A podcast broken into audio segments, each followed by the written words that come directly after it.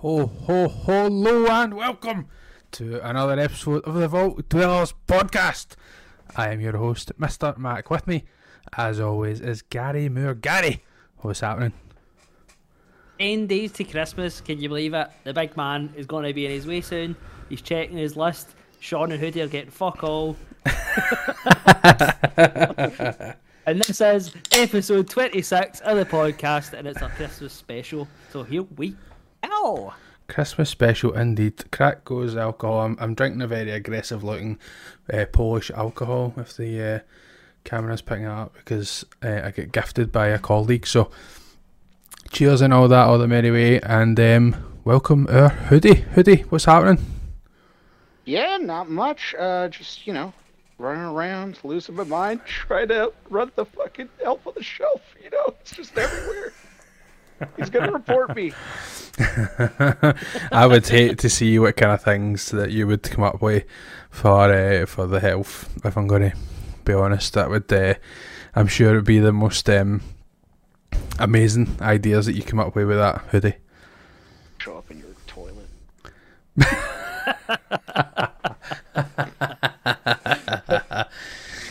Absolutely. Why not? Why the fuck not? Right, let's get cracking, man. Let's get cracking. I feel like we're just coming down off the year. It's just one of the episodes. Um, definitely get that festive feeling, that nice uh, red background that we've got there. It's um, Yep, dead, lovely. dead Christmassy, brilliant. We don't get that many video viewers, so none of yous will be uh, correcting us on that. That's for sure. Um,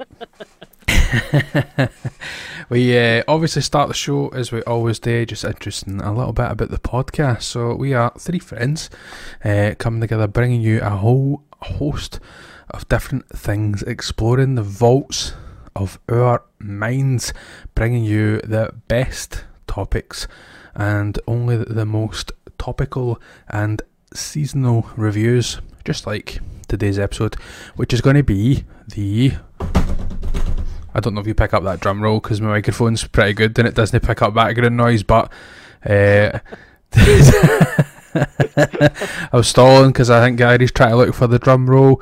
He might not find it. Oh, it's fucking. Oh, It's that not was quite, funny. not quite what I was, you know. Anyways, Home Alone 2. Hey.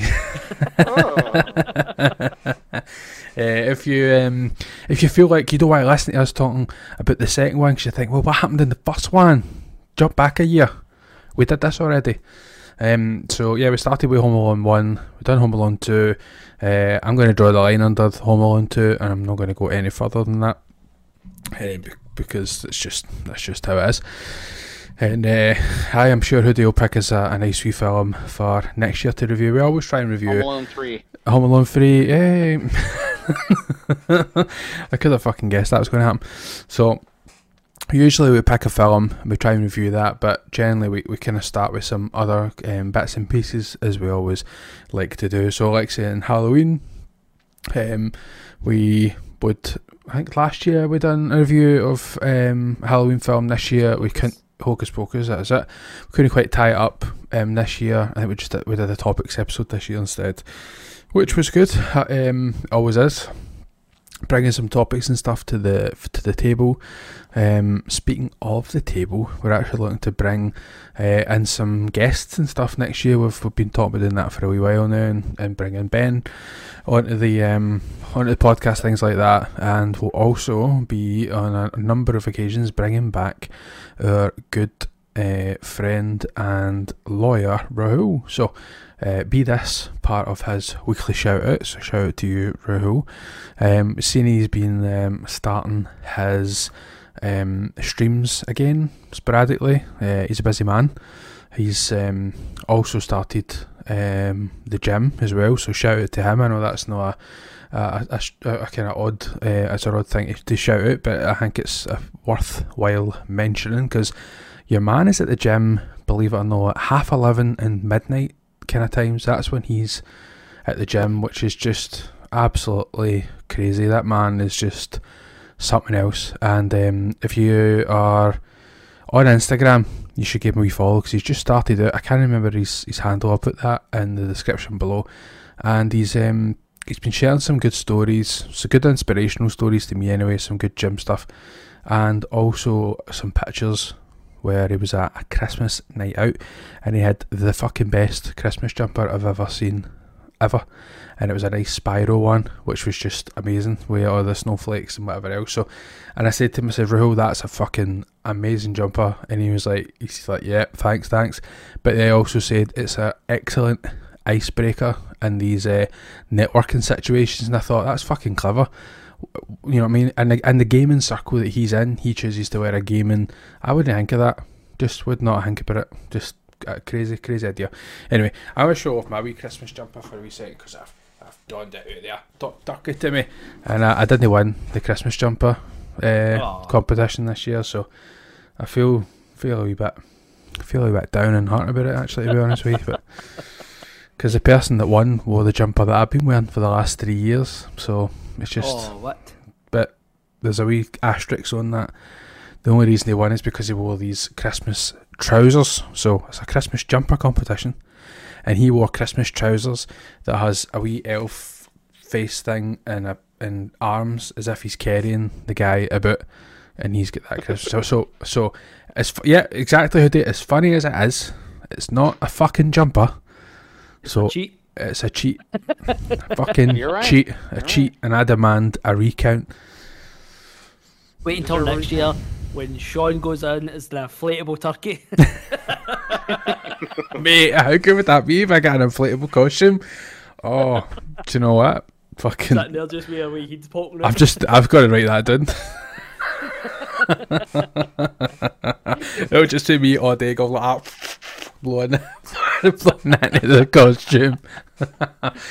Instead of a turkey, I'll just look at like a big pair of. Anyway, right. So, what what uh, what we're gonna do is start off with a wee bit of what have we been playing.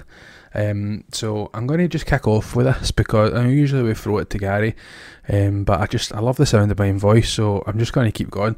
And um, thanks for that. Uh, so I I I noticed Gary's writing some fucking nonsense in the in this thing, so I'm just going to fucking delete that because just just not having it, just not having it. anyway, Mm-hmm. can I stand can I stand for nonsense? Right. He's just, he's just, he's unhappy because I never coordinated my Christmas jumper. I sprung it on him, and he's just, he's, Aye, he's a bit seething. He's a bit, he's a bit, he's a bit seething. Oh, I've got a good Star Wars one upstairs as well, but I'm not getting it now. A fucking protest. Eh, so, aye, I'm going to start with a wee bit of what we've been playing, and um, we're going to cover this game in great depths um, eh, later on, I'm sure, or, or in a future episode, I should say in great depths. But Gary's going to touch on it as part of our next segment, so I'll keep it ever ever so brief um, because we've, we've been playing a game that we'll talk about shortly collectively. Um, but I have been um, back on the grind with Baldur's Gate, and there's nothing that I really can say that's going to be more or improve on what we've already spoke about. Um, what what I will say is it's probably definitely sorry one of the the first games of this length that I've actually like sat and played it to the point of like I cannot under any circumstance I cannot put this game down without actually finishing it. Like I've never done that in the last don't know how many years. Gary will, will speak to this himself, but I don't know how many games I've like started and then like a new game's came out and I'm like I really want to play that game. Um, this is the, the first game for I don't know how many moons that I'm like no, I need to finish that before I can move on to anything else. And I don't know, I I just have that kind of wee bit of a sense of pride about that to be honest with you because it's just for one it is that good and for two like it's just that commitment of trying to grind it out and, and finish and I'm relatively close. Um, I don't think it's possible for me to hit the goal of finishing it before you know the end of the um, end of the year before Christmas um, because I'm expecting a few games and some different things to drop. So I'm hoping that I'll be able to finish it, but I, d- I can't really say much more honest, honestly, other than every single quest that you you find makes you want to just keep going and keep doing that. Like at, at no point am I like I need to finish this in a hurry. It's like you're getting into a new level, a new area, and you're finding these quest lines, and none of them are any kind of level other than fuck. I really want to pull that thread and follow that and find out what's happening. To the point that to almost to its detriment that you kind of want to do everybody's side quest. And I spoke to Gary about this kind of off stream, like or off podcast, whatever, offline, fucking in real life. So what I mean by that is you've got a party and generally in an RPG game you stick to that party and that is your your party and whatever else. This game does a great thing where everybody levels up like as at the same time kind of thing if you like. Well not at the same time but if you're level eight and you go back in and somebody was level two the last time you used them, if you ask them to come back out with you again, you'll be able to level him up to level eight and he can come out with you and, and so you, you don't feel like there's that kind of negative side of bringing somebody out um, that hasn't been part of the party for the long time. And to be honest, you, you don't even really need them if, if you're doing like a character side quest is, is is where I'm going with this.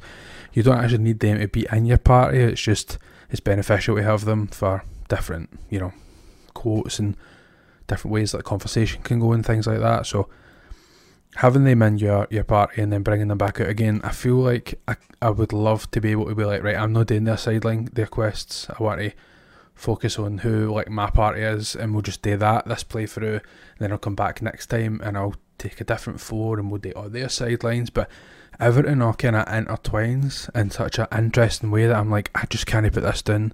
I want to know everybody's end quest. I want to know everything about everybody apart from Gale he can fuck off.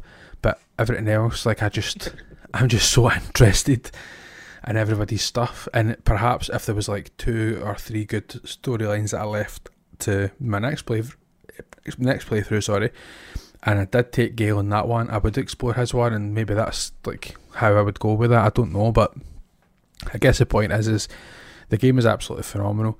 To just to the point that I want to spend, you know, hundred plus hours easily um, with it without even diverting to, to other games other than my golf, of course.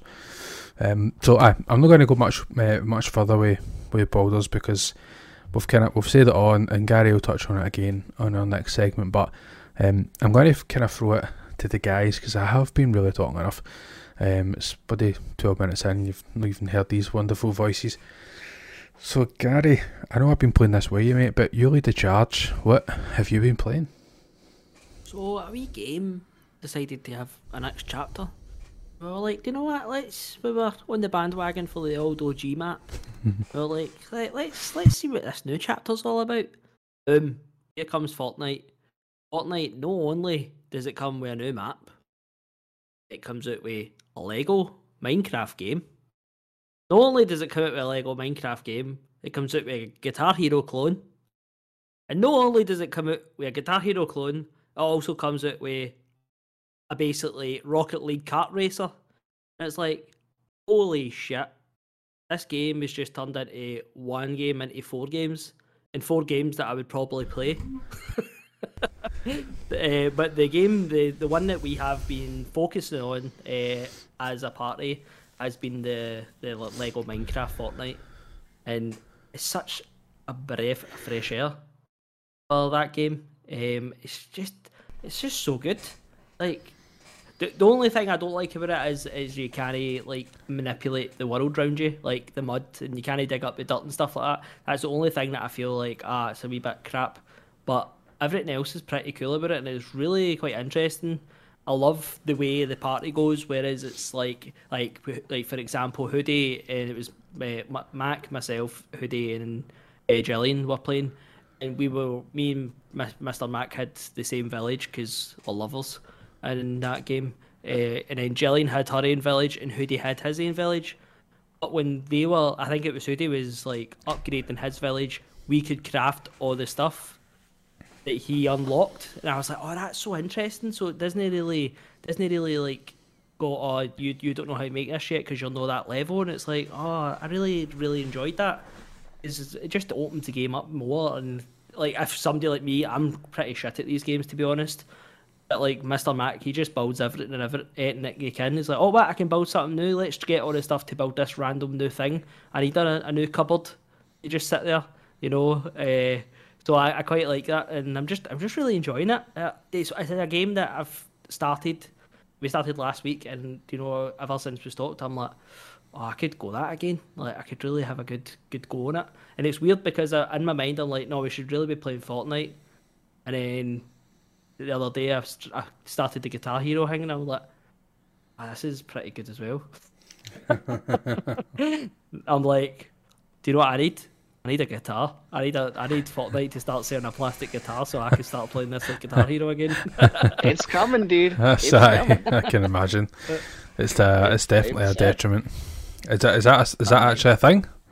That's actually a thing. They're going to not only uh, let you use your old peripherals, but they are planning to produce new ones that Wow. will be specific to Fortnite.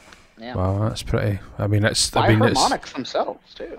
Yeah. that's pretty good actually. Aye, they can maybe Yeah. st- they can they can rebadge and then sell all their old fucking stock that's been stuck in a warehouse for for, Yeah, for the last ten years. Honestly. Everything's You know what's uh, funny? It- When I was fucking up playing it the other day, I was playing it the other day. I was like, my, my wife used to love Guitar Hero, like everybody did at the, the, the time, you know. And I was thinking to myself, she would love this, but she wouldn't. I she wouldn't like it on the controller. I know. I don't, wouldn't like I it on don't, the I don't even really like it on the controller to be honest. Like, it's Yeah, not I don't like it, but it's just I don't like Yeah. what the buttons that they've chose. Like the fact that it's like yeah, the I left, right. too. You- It just, uh, you just can not good. remap. Oh, can you? You can you can remap. Yeah. Yeah. Yeah, Oh, right, which okay, I'll I try that. have done, and it does make a a significant difference. I still think overall, it uh, it doesn't feel quite right. So I am I am hoping the uh, the peripherals like give it that energy that it's missing currently. Yep. Yep. Um, but as far as like what it is for right now, I'm like, it's pretty impressive to take a, a game that started out as like a what is a survival mode thing. It wasn't even a battle royale, and then have it turn into a battle royale that becomes the biggest thing in the world, and then decide, oh, we're gonna have every IP under the sun, and you know what? We've done that, so let's introduce Guitar Hero and Lego. Right. Aye. the- okay. And So a- I mean, for what it is on a platform. oh, in a kart racer. I forgot about that Aye. one. Yeah.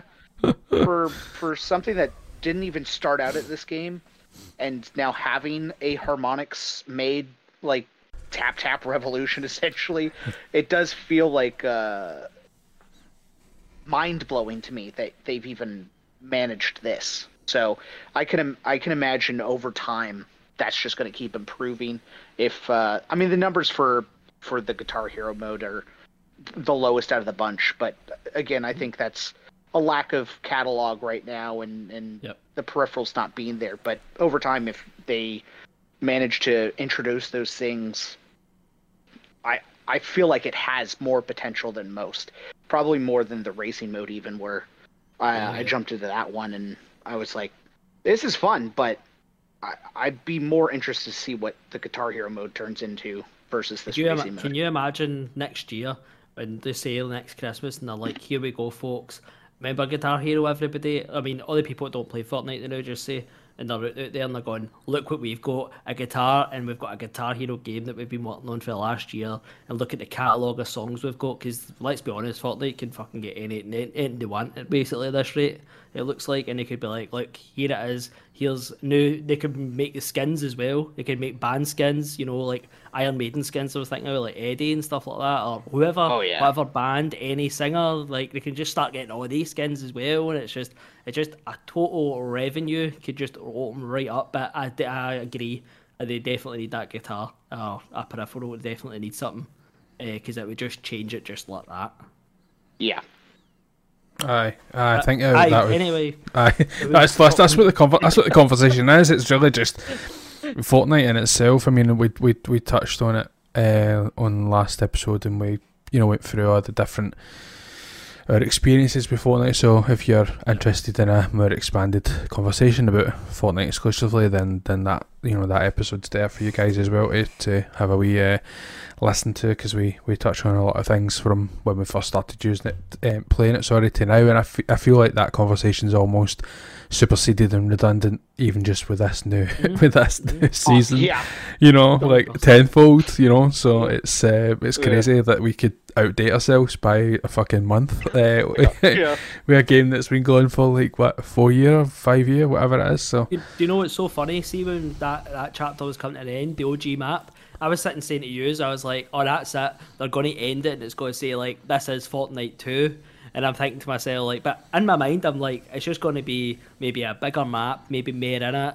You know, Right. maybe just I don't know. Like, I wasn't expecting. I'm just expecting a battle royale again, with like maybe more stuff to do in it. And then they go and they just make fucking four games in one. I'm like, Aye. fucking hell, Yeah. man. Yeah, I think since the new season dropped, I played. Um, we played like one round, something like that, and the actual like fort, like Fortnite playing that, and then obviously with our kind of usual Friday jam, and we straight into Lego and just kind of never looked back. You know, spent you know last Sunday just farming and crafting and having Mikeless Gary jump into my game and chase me around the desert. I don't even know what happened to him. I don't know how he managed to get into the desert.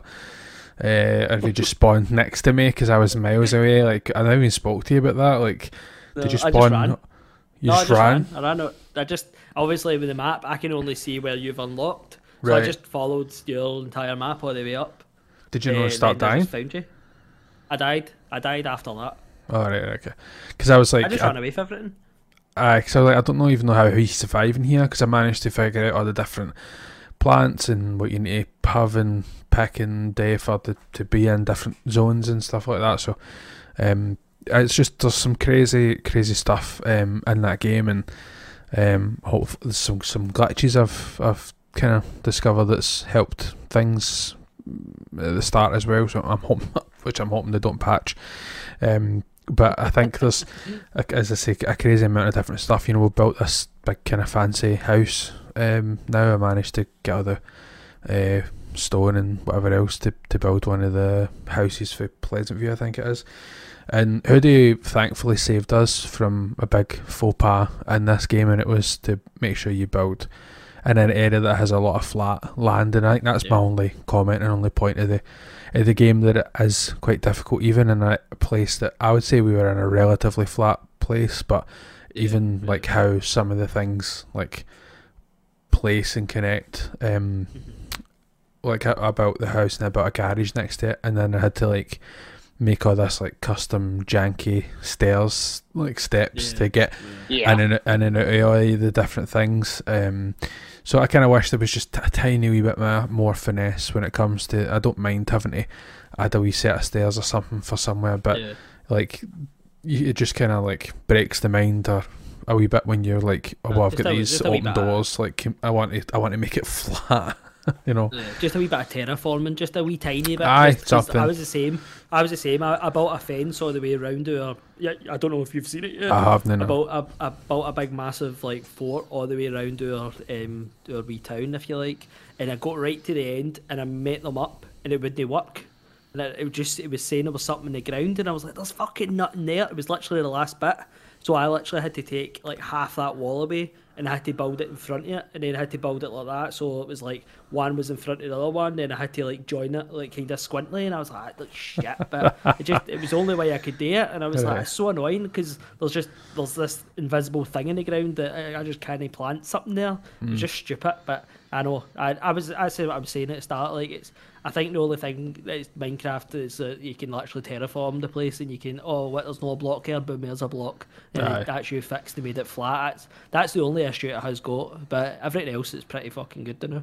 Yeah, I think Enjoying for, it? for for the level that it is, like I don't, I can forgive. I'm sure you can as well, but you can, I can forgive it for not for not having that, just because I can imagine what it would do, like for their servers and all that nonsense. For like obviously Minecraft is the same thing, and it's that's what it does. This is something that's just within something else, and the tools and things that we've got to know is is. I mean, I've seen some stuff I've been sending to Gary, but a lot of it's like f- people that are making these flying things. Like I've seen people that have made like mm. monorails that mm. go in between things. I've made I've seen people that have made like the Death Star, and I've made seen people that have made these flying ships, like literal big flying ships that they fly about the place and planes and.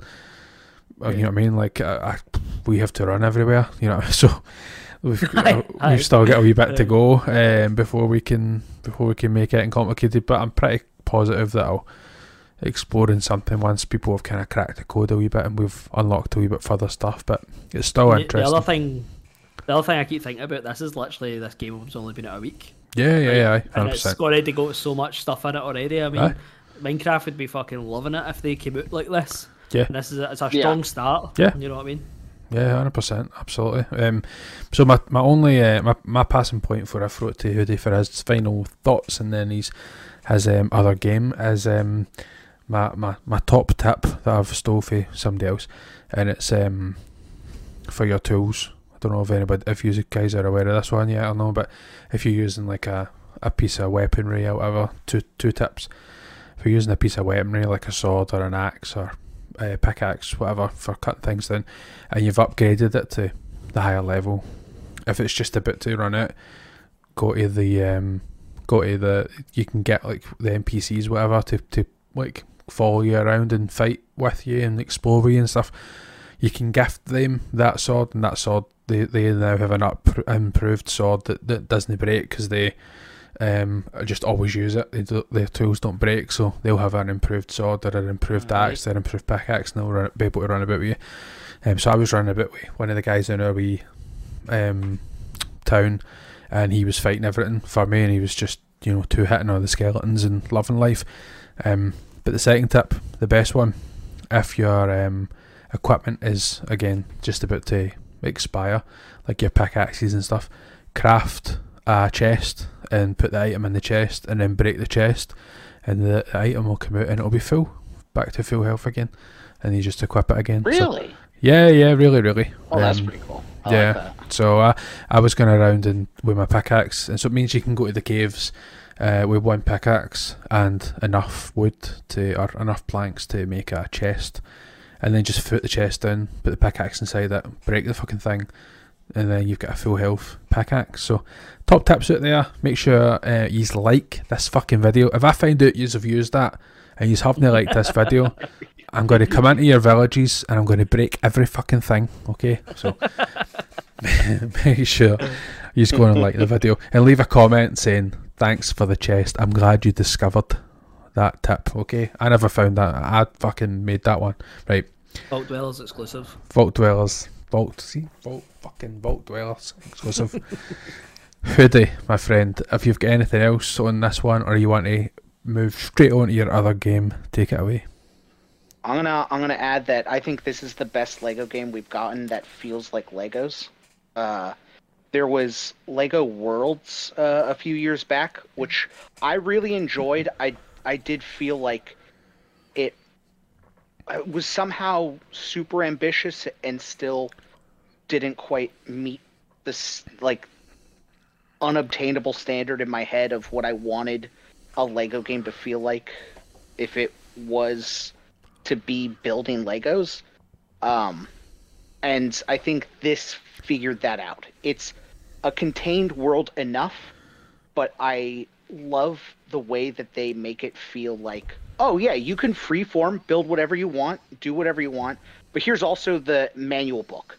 Because that's the thing that I love about Legos. I like opening that little booklet and then going page by page and oh here's step one, here's step two. Put one brick here, two bricks Yep. here. Yep. And this game does that really, really well.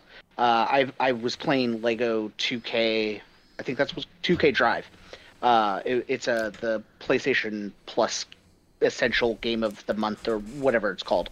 Um, And I was playing that, and you could build any car you want, however you want, and it is you could do it brick by brick if you wanted to.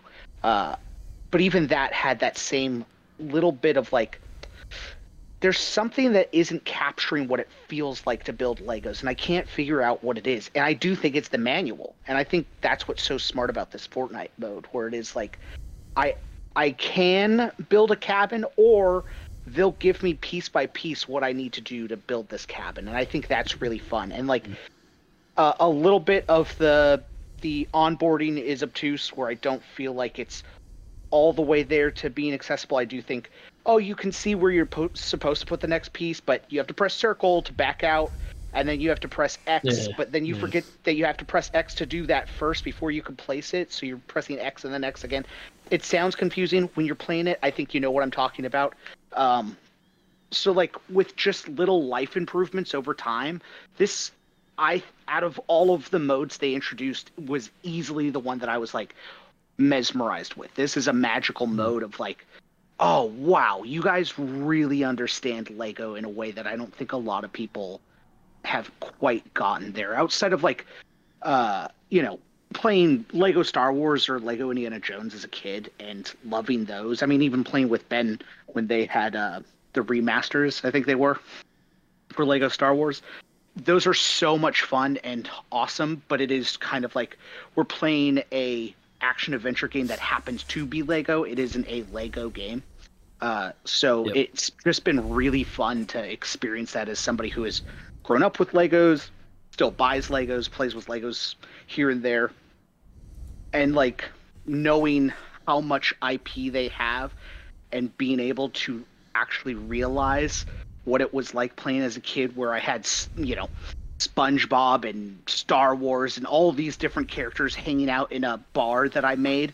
Like that's crazy to think that can be now in a digital age where uh, you can have your Ghost Rider skin from Fortnite and your Ninja Turtle skin that just dropped, and they can both be in Lego form as well as the Yeah. Battle Pass or whatever have you. Like all of that's really cool. So I'm I'm very excited for the future of what they do with Fortnite Lego. Uh, and for like Gary said, like it's a week in, and this is already what they have. Like that's crazy. That like I know they've been working on this for years, but again, it's a game within a game, and this game is free.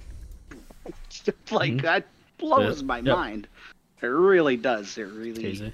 it's it's impressive. But yeah, uh, I love it. I'm excited. I'm excited for what they do with it. Uh, other than that, I have been playing something else though, and let me tell you, this one's gonna be the biggest. He was late to the party moment of any podcast uh, that we've made, where I think it's I think it's over a decade. You know, uh, correct me if I'm wrong in the comments. Uh, call me out. Dead Space. This is a game Oh, I've nice. never played.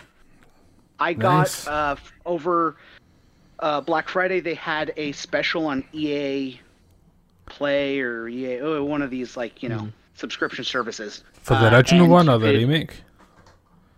the remake. Uh, Remake. I didn't buy the remake. I bought the EA subscription to play for a month for a dollar, which I was like, nice. well, sign me up.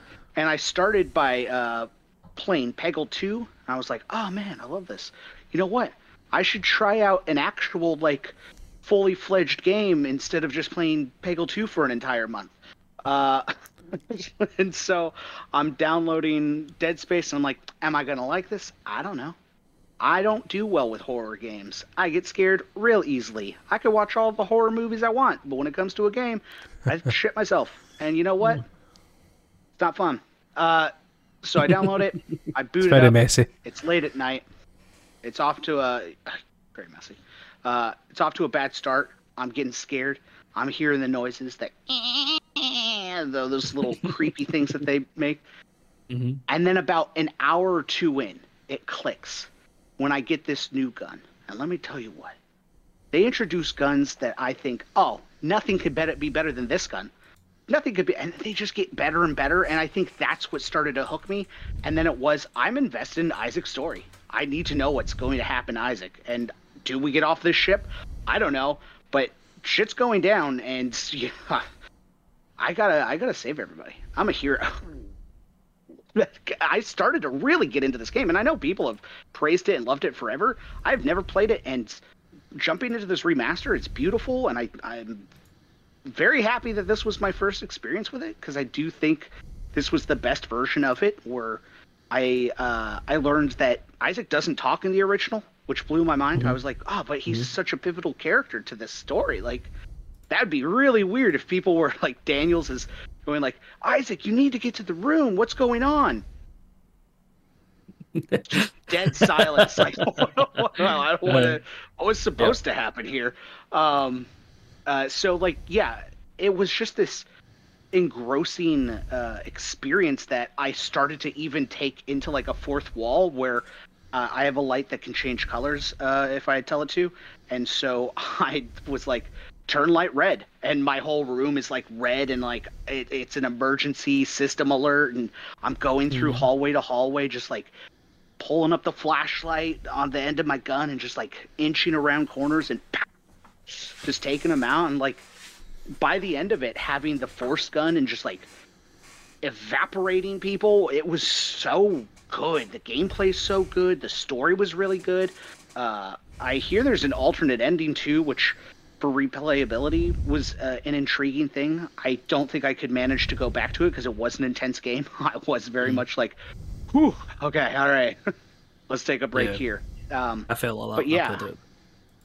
well, yeah, I like, I, like I said, I'm super late to this party, but finally being here, I was like, wow, this, this was fucking awesome. Uh, so much so that I, I was like, thinking, I don't think I've had that experience all year. Like I've, I've played all of, all of the games that I wanted to, uh, uh, out, aside from Alan Wake 2, which I'm still looking forward to. Um, but like, there's not been that game that I've played all the way through that just has really hit with me that I'm like, whoa, that was it. Right? When I played Tinykin last year or uh, you know, God of War Ragnarok, which they were neck and neck, same game pretty much. But tho- both those games were very similar to me of like when I got done with them, I did feel like, oh man, that was a great experience. Tinykin I bought again on PlayStation and platinumed it this year of like, I love this game, right? And by the end of Dead Space, I was like, this might be one of the greatest games I've ever played. Like, holy shit, this feels so good that it just instantly became my game of the year for for this year for me personally, where I was like, wow, I, I that I don't know what was missing from everything else, but whatever this thing did really captures it. So I hope we get more remakes of these games because I'd like to play the rest of them at this point. I'm like, you know what? Sign me up for one, two, three, four, five, and six. I don't know how many there are, but I'm hoping it's six of them. Uh, yeah, that's uh, That's, that's half that's that, where I it? really, It's uh, three in it. It's three. De- definitely it's three. Yeah, I, I Three? played the I played some of the first one, um, and I get too stressed out. Is that the one? I don't know if it's I'm the same same mechanic um, where you can run out of the the auction things. Is that right? Yes, there is a part that you to run at auction. Yes. Is that is that still Oh. a thing though? Let me tell you, is that a thing? Yes, it is. There's uh, many parts of this, and it was very stressful when you're like 70 seconds down, but you're so close to refueling this turret that you're like, do I just risk suffocating to just finish this mission? I don't know. Maybe. Yes, I am. Like, That's absolutely what I was most stressed out about. Oh yeah. Well, I mean, and they have stasis as well, which is another thing that I kept forgetting that I had. Uh, first of all, but like the idea of like, how do I get through this? And then you, it clicks in your head. Oh, stasis. Oh, I used it to stop the three other enemies. Now I don't have any. So now what do I do? Like, hmm. it's mm-hmm. it's all about like micromanaging. I haven't played any of the Resident Evil games, but I heard that's similar to that of like you have to make sure your resources matter and count towards like Yeah. Where you're going and what you're going to do. So planning is a big part, and that's what this became because it was. Oh, I only have so many slots. I can't take all of my guns with me, so I'm going to take these four. These are the ones that I'm keeping on my backpack, uh, on my person at all time. So it's like, I liked all of that stuff, and that was really fun. Uh, I feel um, we just were touching on that point there with Resident Evil. I feel like when I've obviously I played one or two, so I don't have the experience probably that Gary does, but I feel like in that game you at least have like somewhat of a backup plan or somewhat of a like Yeah. a plan B thing. Like there's there's no fucking plan V to oxygen, you know what I mean? So it's just that no, it's just that the, thing. the older the older Resident Evils was very much like that. It was very much that you only got like ten bullets, and it was like now fucking suffer. You know? But uh, Yeah. seven and eight, I believe, there you get a lot more Mm. more action orientated than um, survival. I feel Aye, like. aye. Well, it also became this thing when playing Dead Space that I I had like reserves. So if I ran out of oxygen, I could pop an oxygen tank or whatever to uh, refuel midway through or whatnot. But then it was Yeah. you have shops in the game and you can sell those things. And I was like, there's an upgrade for twelve thousand, or I could run out of air. Which one do I want to do more?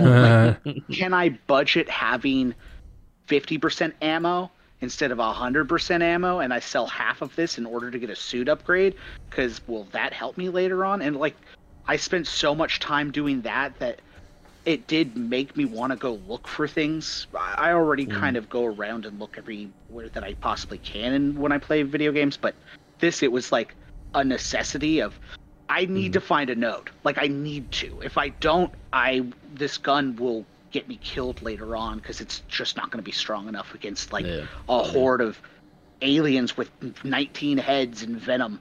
Uh, so it's like Mhm. I liked that level of it. Uh, it was a game that just isn't for me generally. Like the rule of scary is not one that I uh I abide by. So having it hit the way that it did was uh, like such a I don't know revelation where I was like, oh shit, okay. And it did make me more excited for Alan Wake 2, where I was like, by the end of it, I, was, I think I should just jump into this one. But then I was like, eh, I should also take a break. Uh, I think you need to give yourself yeah. a chance for your heart rate to drop a wee bit. Yeah, so I jumped into I per- jumped into Burnout Paradise, and let me tell you what, greatest racing game of all time. Everybody should play it. I, I've actually uh, I downloaded Alan Wake. I know that's another game I've never played either, but uh, uh, somewhere down the line, I think, because I keep I'm I'm very uh, mm, aware of the fact that I haven't finished uh, Bioshock, and I just feel like uh, I need to go back to that as well. I made a promise that I was going to stream this year, and I still haven't done it. So it's just you know that's what it is. I'll just I'll keep bringing it up until it becomes a reality. Uh, Still waiting for my review on Maybe that next game year. you, you said you were going to review. So can't did I, aye. it was. it was a it was a golf uh, it was a golf game that I was going to do. It's like the first game I played on the on the Steam Deck. But do you know what happened? I, I just started playing other games on the Steam Deck. So fuck your review. um, um, is that is that us for what we've been playing? My camera keeps sticking, by the way. So if you've been watching, it's very good to see some of the Just keep it like poses that. that I'm stuck in because this this camera this is perfect. That's This is really good. I actually really like that one. I feel like I feel like you might want to take a screenshot of that before I change it in literally three seconds, but it's uh, it's got to change. That was good. I like that. right. Okay. Uh, right. So we'll move on then uh, from the what have we been playing segment. Now I want to put a wee intermediate segment in here because I have I've often wondered, and I'm wondering if yous have also often wondered, have you ever wanted to introduce your clothes to other people? Well, now is your opportunity with Hoodie's Hoodie. It's all the comfort of wearing a hoodie without all of the discomfort of having to tell people you're wearing a hoodie. Now, if you're wondering what the fuck I'm talking about, click onto the YouTube video, click onto the 43 minute mark, which is around about the time that it is right this second, and feast your eyes on this wonderful hoodie. And I'm going to scroll down there and I'm going to do this best that I can do with the little window that I've got on the screen. But you'll see here that we've got Hoodie's Hoodie with your front badge of Hello, my name is Hoodie, which is fucking phenomenal. And then this back design, which is even more phenomenal. Now, again, I'll try and zoom out a wee bit so you can see the full idea. But again, I'm missing the side, so you're just going to need to imagine that you can see the rest of it. Because I'm not editing the thing. But you get the idea. If you head over Beautiful. to uh, Hoodie's Instagram page, uh, which is in on Cadoctopy, so instagram.com forward slash Cadoctopy, is Hoodie's fucking amazing art, which again you can only see like a third at best on my screen right now. So that gives you Mhm. two thirds of a reason to go onto his Instagram to see the other thirds, right? That's maths for you. And I actually wanted to put a, to put a segment in here, just in general, just just basically to say fucking well fucking done, by the way, Hoodie. Yep. Directly well fucking done for posting something every fucking day of the year for a full year. That is absolutely fucking phenomenal. I'm still scrolling and there's still stuff in here that I've seen or not seen all the way up and I don't even know you know, I've been scrolling for forever and I'm only as back as 33 weeks ago back in April so again committed more than committed the Yeah. growth that you can see and, and and even this work over the last year um, hoodie is just ridiculous so hats off to you mate the, the commitment beyond anything else is just um, absolutely ridiculous so yeah shout out to you mate um, something that often um, goes unnoticed on the on the podcast is is hoodie's amazing um, bits of uh, artwork that he posts for the um, thumbnails. Hoodie does all thumbnails have a very good in common uh, theme about them. Uh, absolutely ridiculous to be honest. The the work that um, Hoodie puts in to the to the artwork side. So, um, yep, shout out to you, mate, and um, I keep uh, keep it up, keep fucking smashing it. Thank you so much. That's very kind of you guys. I, uh, Absolutely. Not a fucking problem. Gary, your art's been fucking brilliant as well, by the way. Let me just say that, just to Oh. put it out there, just to put it out there. But absolutely fucking phenomenal. I'm just here pressing buttons and hitting record. Hopefully, that's not. Uh, it's, uh, ah, it's recording this time. That's good, right? so, I'll tell you You- what. I'm I'm privileged enough to have a, a, a, a Gary Moore original hanging on my wall right now. It's gorgeous. It's beautiful. If you ever get the opportunity, reach out to Gary. Figure out a way. Get yourself one to put on your wall because they're That's it. phenomenal. that's it. Now shipping globally. We've figured out a way of doing it. uh, gives, gives Gary I understand that anxiety. Yes, yes. it, Gary uh, Gary's figured it away, and it's uh, it's absolutely ridiculous that um, how he managed to get something there uh, on time. But uh, aye, I'm, ridiculous. I'm in first name basis with UPS. Yep, he's got con- he's got contacts. Uh, he's got contacts now, which is just absolutely He actually ridiculous. flies them to your house personally. It does. Aye, it Fucking does. right the next time, by the way. Aye, it does. It might be cheaper in terms of uh, your time. I should say, I should probably we could probably say that more than anything else. Um, but aye, Gary has done some some really good uh, pieces. Uh, obviously, recently we've done some he's done some stuff for. Uh, a, a friend of ours, common friend of ours. Uh, I'll just flash uh, the the other thing up on the screen the now, which is which Hoodie was talking about. So, a Gary Moore original again. You can't fucking see it, but I'm just going to go like that because you can see it there. Um, we showed this on the socials um, at the time, so yeah, definitely get that checked out. Um, he did paint this. Don't know what the fuck he's And on about posting that. as- as a picture. He's fucking. He's at it. He's he's at it. Look, there's, there's another one. He did paint this either. What a fucking farce. This. Get this fucking page off. Get him away. right. Okay. So Gary Moore and uh, and our hoodie fucking smashing it as usual. Right. Talking Yeah. about smashing it. Let's move on to our next segment. And Gary's going to Sex. Get sex. That's it. Right. Right. I was going to say Gary's going to lead it done. step it up, step up. so, we did a wee award last year, and collectively we decided that each person's going to select the game of the year moving forward. So, Hoodie picked an absolute belter uh, last year.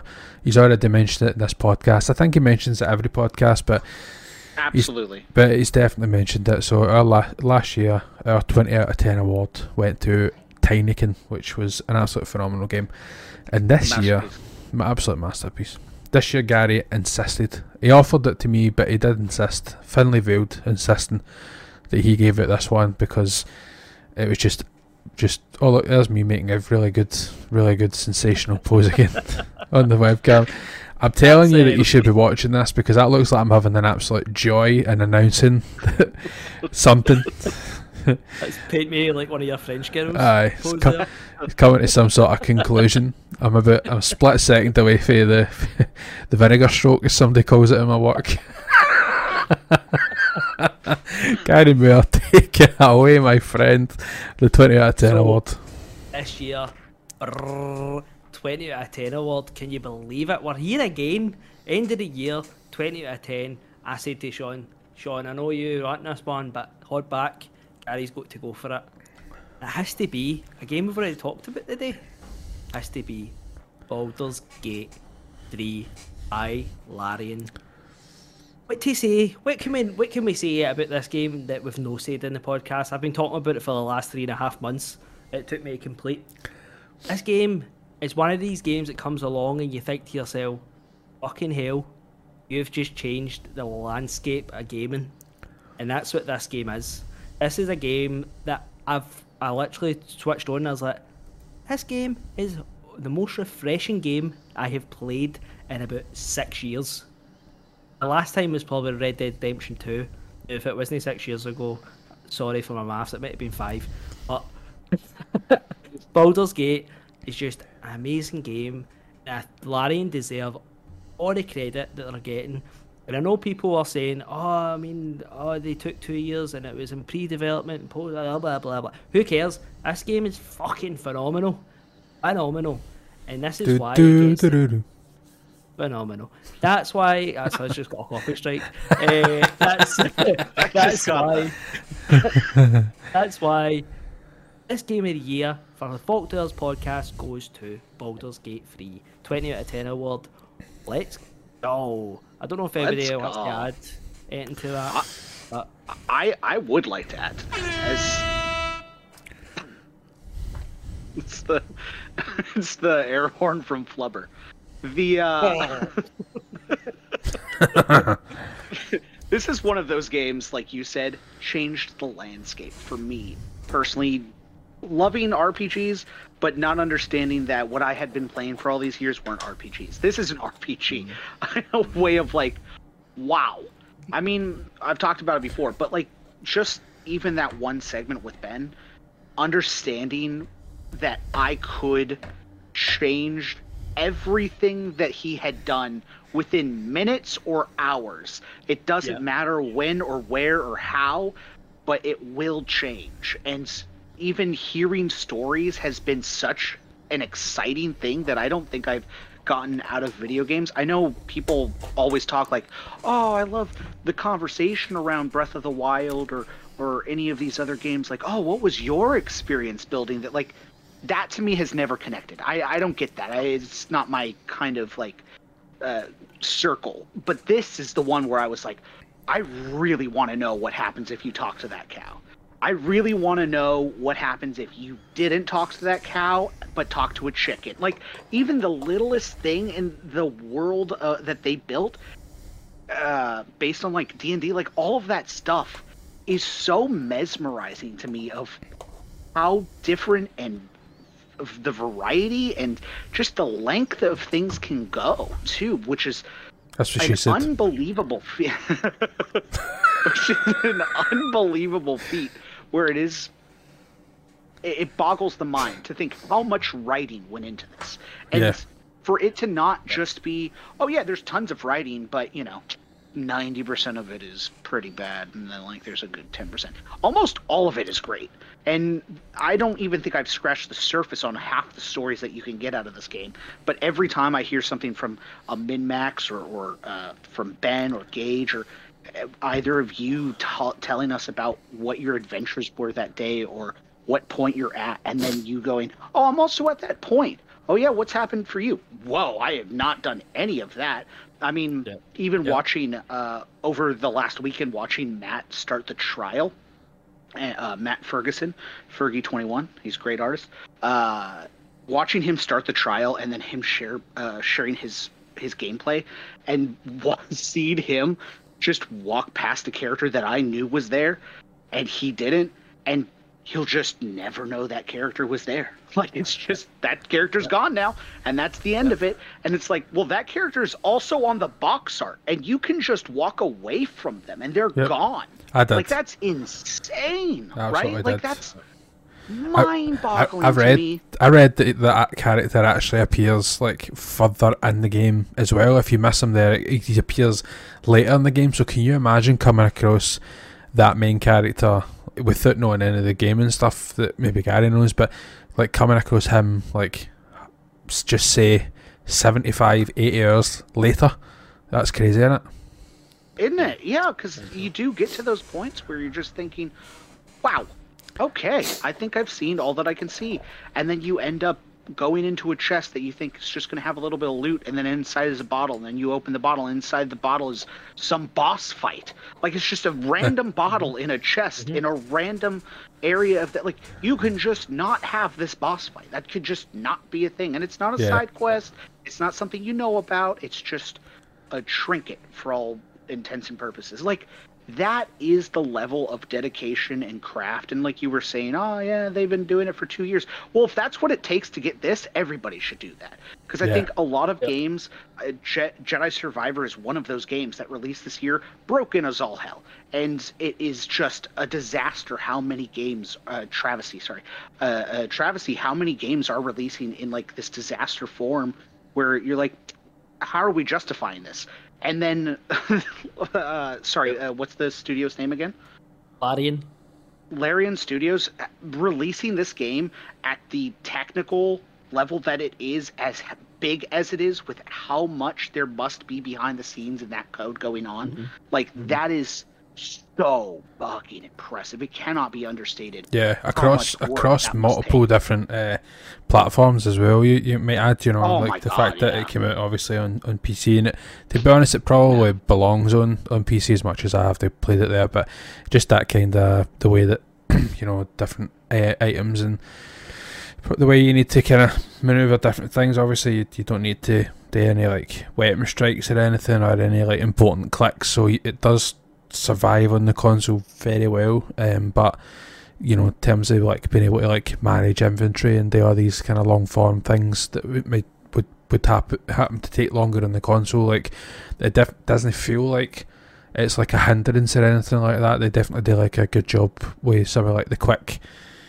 um, buttons and, and different things. So they've it's you you know and I've played also, also, oh sorry, no you go, no you go. I, I've played games like jumping between, like you know, like just for example, with City Skylines. I've I played on the PC and the console, and trying to like jump between the two of them. They don't do like the best job in trying to like make things like try um you know transfer over to like a, a controller in the way that I the the buttons kind of map out because they're very limited of of course you know in terms of that kind of thing and you what it's not like a get out of a jail free card to put like a free form cursor on the thing like they don't ever need to do that in this game everything just kind of clicks Yep. Yep. Yeah. And and another thing is they they listen to their community like so well.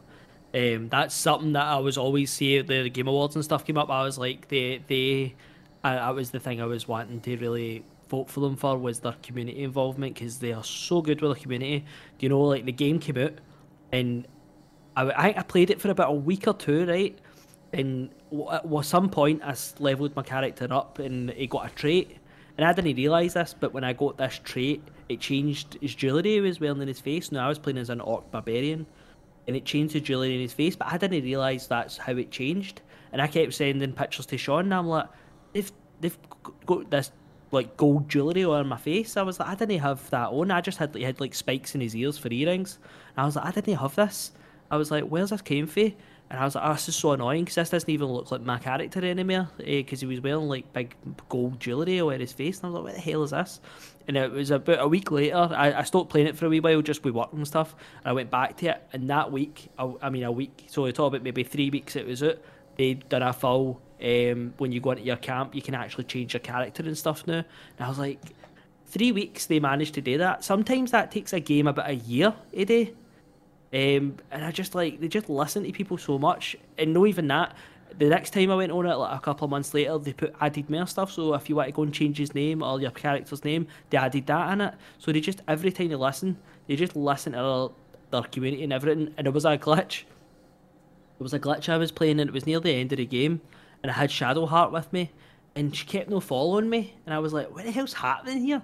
I was like, every time she was in my party, as soon as I like spawned into a location, I would run away, and my other two characters would run with me, but Shadowheart would be away back there, and I'm like, "What the fuck is wrong with her?" So I took her in, took her into the companion, and took somebody else, and it was about two days later, I went back on the game, and it was like, "Oh, hot fix, sorry, uh, we gave Shadowheart into trouble, we told her that she needs to start following you again," and then they patched it back in, and I'm like that like literally two days that only took, and I'm like, uh, it would may- maybe be annoying if you were at like proper end game and you were trying to do it, but for me it was fine because it's just the way I was playing it. But I was like, that's just how involved they are in community, how quick they're like Fortnite quick. You know, it's like something's wrong, boom, we're fixing it. It's no, it's no like oh, oh we're to fix this in fucking three weeks time. You know, and I was just so on it, and I just, oh, it's just this game, I love it, love it, love it, love it. I think you're touching on a great point that not normally I'll notice, but whoever their community manager is and like that team over there are so good. Like they are so good at not only being able to speak to their community, like you're saying, uh, fix things within the game within a prompt time, but also understanding what needs to be fixed or leaning into the fun of things that people are having. Like I think a lot of the time there will be a disconnect where the studio and the devs are all talking to each other and then the community's talking and they're taking bits and pieces from everywhere but none of it is quite getting to the full picture instead it's like grains of sand that get back to make a quarter of a sand castle and this it Yeah. just feels like they're making mountains and mountains of content for free and updates that are free and taking in feedback that changes the game in a way that makes the game better most of the time. Like i think a lot of that is due to their team over there and how well they understand how much like how much you give to the community versus not giving anything and just listening to your own like gut because i do think that's also a thing that needs to happen you can't listen to fans 24-7 The- the- Yeah. yeah. everybody thinks they have the next great idea but they don't uh, so it is like them being able to balance that in a way where it is like no no that that is smart and we should implement that versus well we took this out and you trust us you're gonna you're gonna be glad we took this thing out kind of thing and Yeah, also just yeah. like the level of humor that they have within that whole ecosystem of their fan base and like their marketing was amazing. Like their taglines were great. Uh, if you've ever read their terms of service it's hilarious. I like there are so many things buried in there of like uh, by signing this contract you're like uh, you're you're part of the guild of gold or something and you have to play a flute or you know it's like some wild like quest Yeah. log which is in their terms of service which is like they're having fun and it's coming across as they're having fun so it makes this game more enjoyable altogether. Whether or not you were going to enjoy it i either way it's like this is just an extension that makes it better. Like knowing mean, that team is great.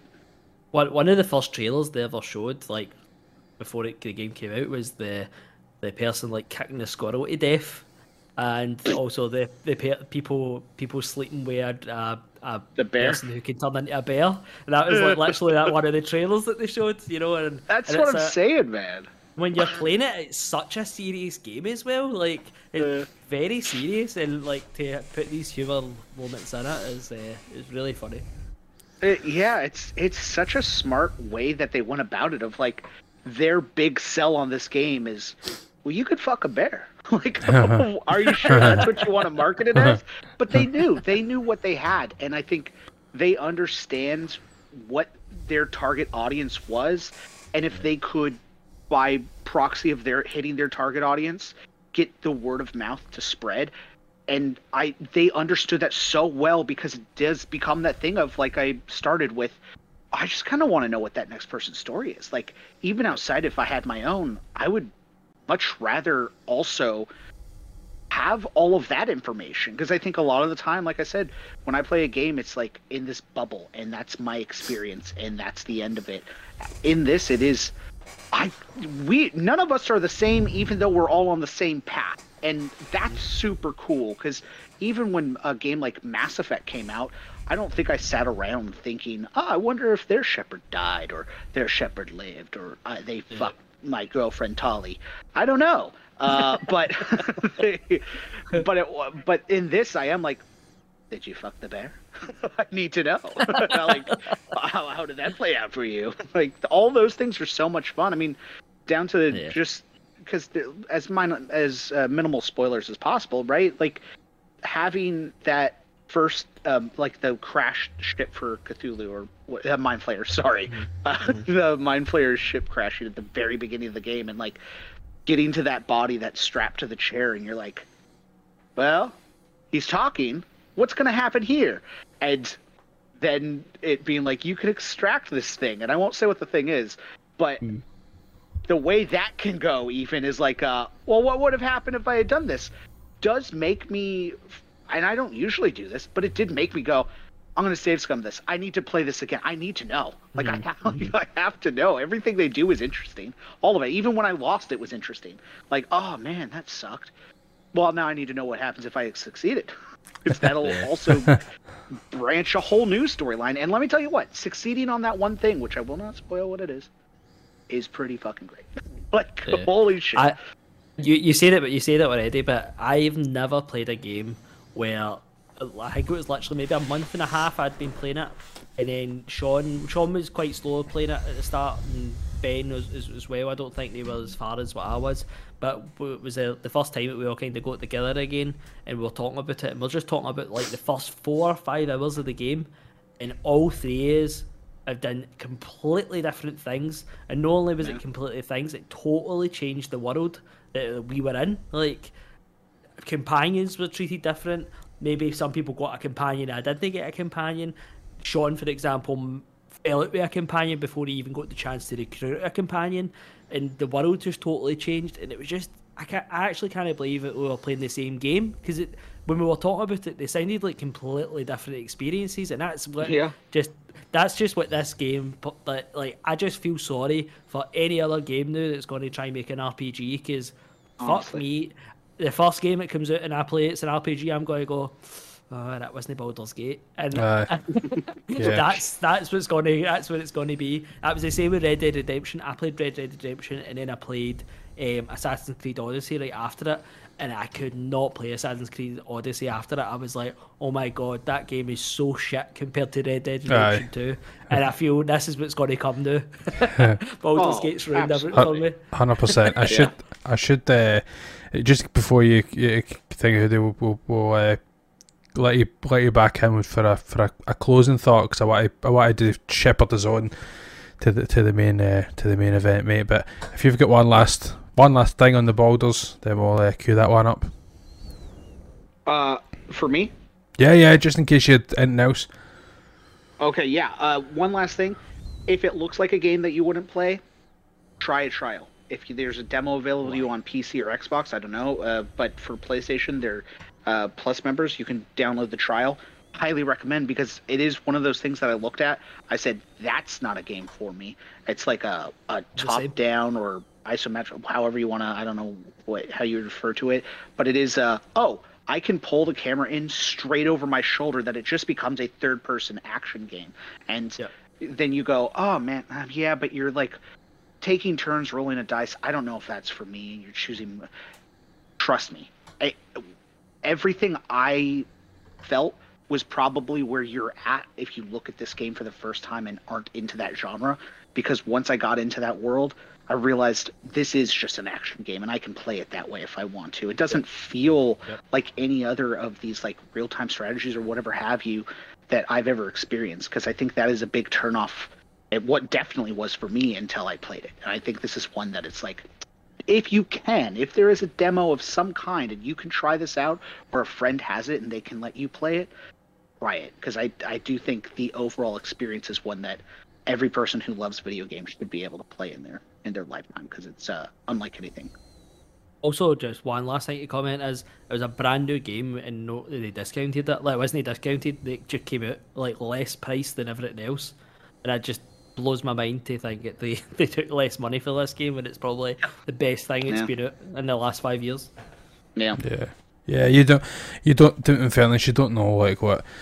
You kind of play it back and figure out if less people would have gave it a chance if it was my money or anything like that. So it's kind of one thing to be to be said. But you know they've done everything right. Hopefully they've made a, a pretty penny and all that um, kind of Hopefully. good stuff. So aye, um, Gary is wearing his uh, glassmate. Um, Twenty out of ten award goes to. Baldur's Gate 3. Cheers, boys. Cheers. Okay. Now Oh. the next segment. Oh. Oh. I should say, and I don't agree with. I didn't agree with Gary. So He did. I didn't. Gary wanted to call it. If it was within a point, he wanted to call it a draw, and I'm no, I'm not having it. Even though it didn't go my way, I'm just not having it because I would have claimed the victory if it went the other way. So it's just what it is. It's what it is. So I gave the goose away in the intro. So I'm going to fling this up on the screen because on my last game, which was uh, Super Mario RPG remake, it scored a Shite. relatively low 84 for the for the Nintendo games, which leaves Gary at 163. So you see that Gary's at 163 over 162 for the Vault Dwellers Fantasy Critic League. So we round of applause for our Gary. Clap, clap, clap. So what I was going to say was, right, Sean, I said, say if I won by a point, I wouldn't gloat. That's if you not actually true. Look, if you That's actually look true. on the points, if you actually look on the other one, know that bit, the other bit, it actually says a one with 1.2 points. So Gary is the fucking champion. Not only did he win in Rahul's fucking quiz, he now won in the first year of his fantasy league. Gary is the fucking Vault Dwellers game master. He is the fucking champion. See you next time. See that wee that wee Christmas hat. Sean will just put a wee crown here instead on my head, and I'll just need to sit still for the, the two hours that we do the podcast to make sure it works. because 100%. Gary is the fucking champion. Sean can wipe his big Mario tears away. I, I would I would put a crown on it, but the crown wasn't for this. The crown was for the the uh, prediction league. So I'll wear the fucking crown, and you will sit in your fucking place, sir. Okay. So Gary Moore did win his first his first year, and uh, congratulations Thank you very indeed. much, Hoodie. Well, uh, well Hoodie earned. was did very respectable as well. Well done, Hoodie. 100%, You, you I'm- just couldn't fit you in that bit. You, just, you did really No, I, respectable. I- I've no, I've not got the screen big enough to, to fit all Hoodie's points on it, so I'm just going to have to leave it at that. Um, we are going to make some changes to next year. Uh, we're going to introduce Rahul for a start. Uh, Rahul has graciously accepted. Um, we're also going to increase the number of um, of picks so that it um, keeps the uh, it keeps us kind of interested throughout the year. I was a bit disappointed that we finished so early in the year. We, finished basically most of our picks really early.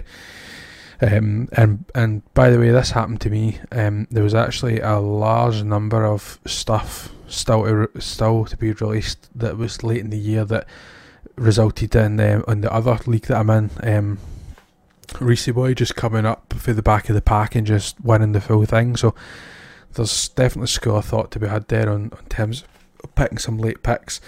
Um, You owe somebody a pizza? Reese boy, yeah, yeah. I reached out to him. He he, he actually asked him for um for his PayPal, but he um he just kind of flame responded to my message. So I don't I don't actually know if he's got any collect, but I'm fucking not offering him it twice. So if he doesn't give you his PayPal, he's getting no fucking pizza. um, so uh, aye, sorry. So you know.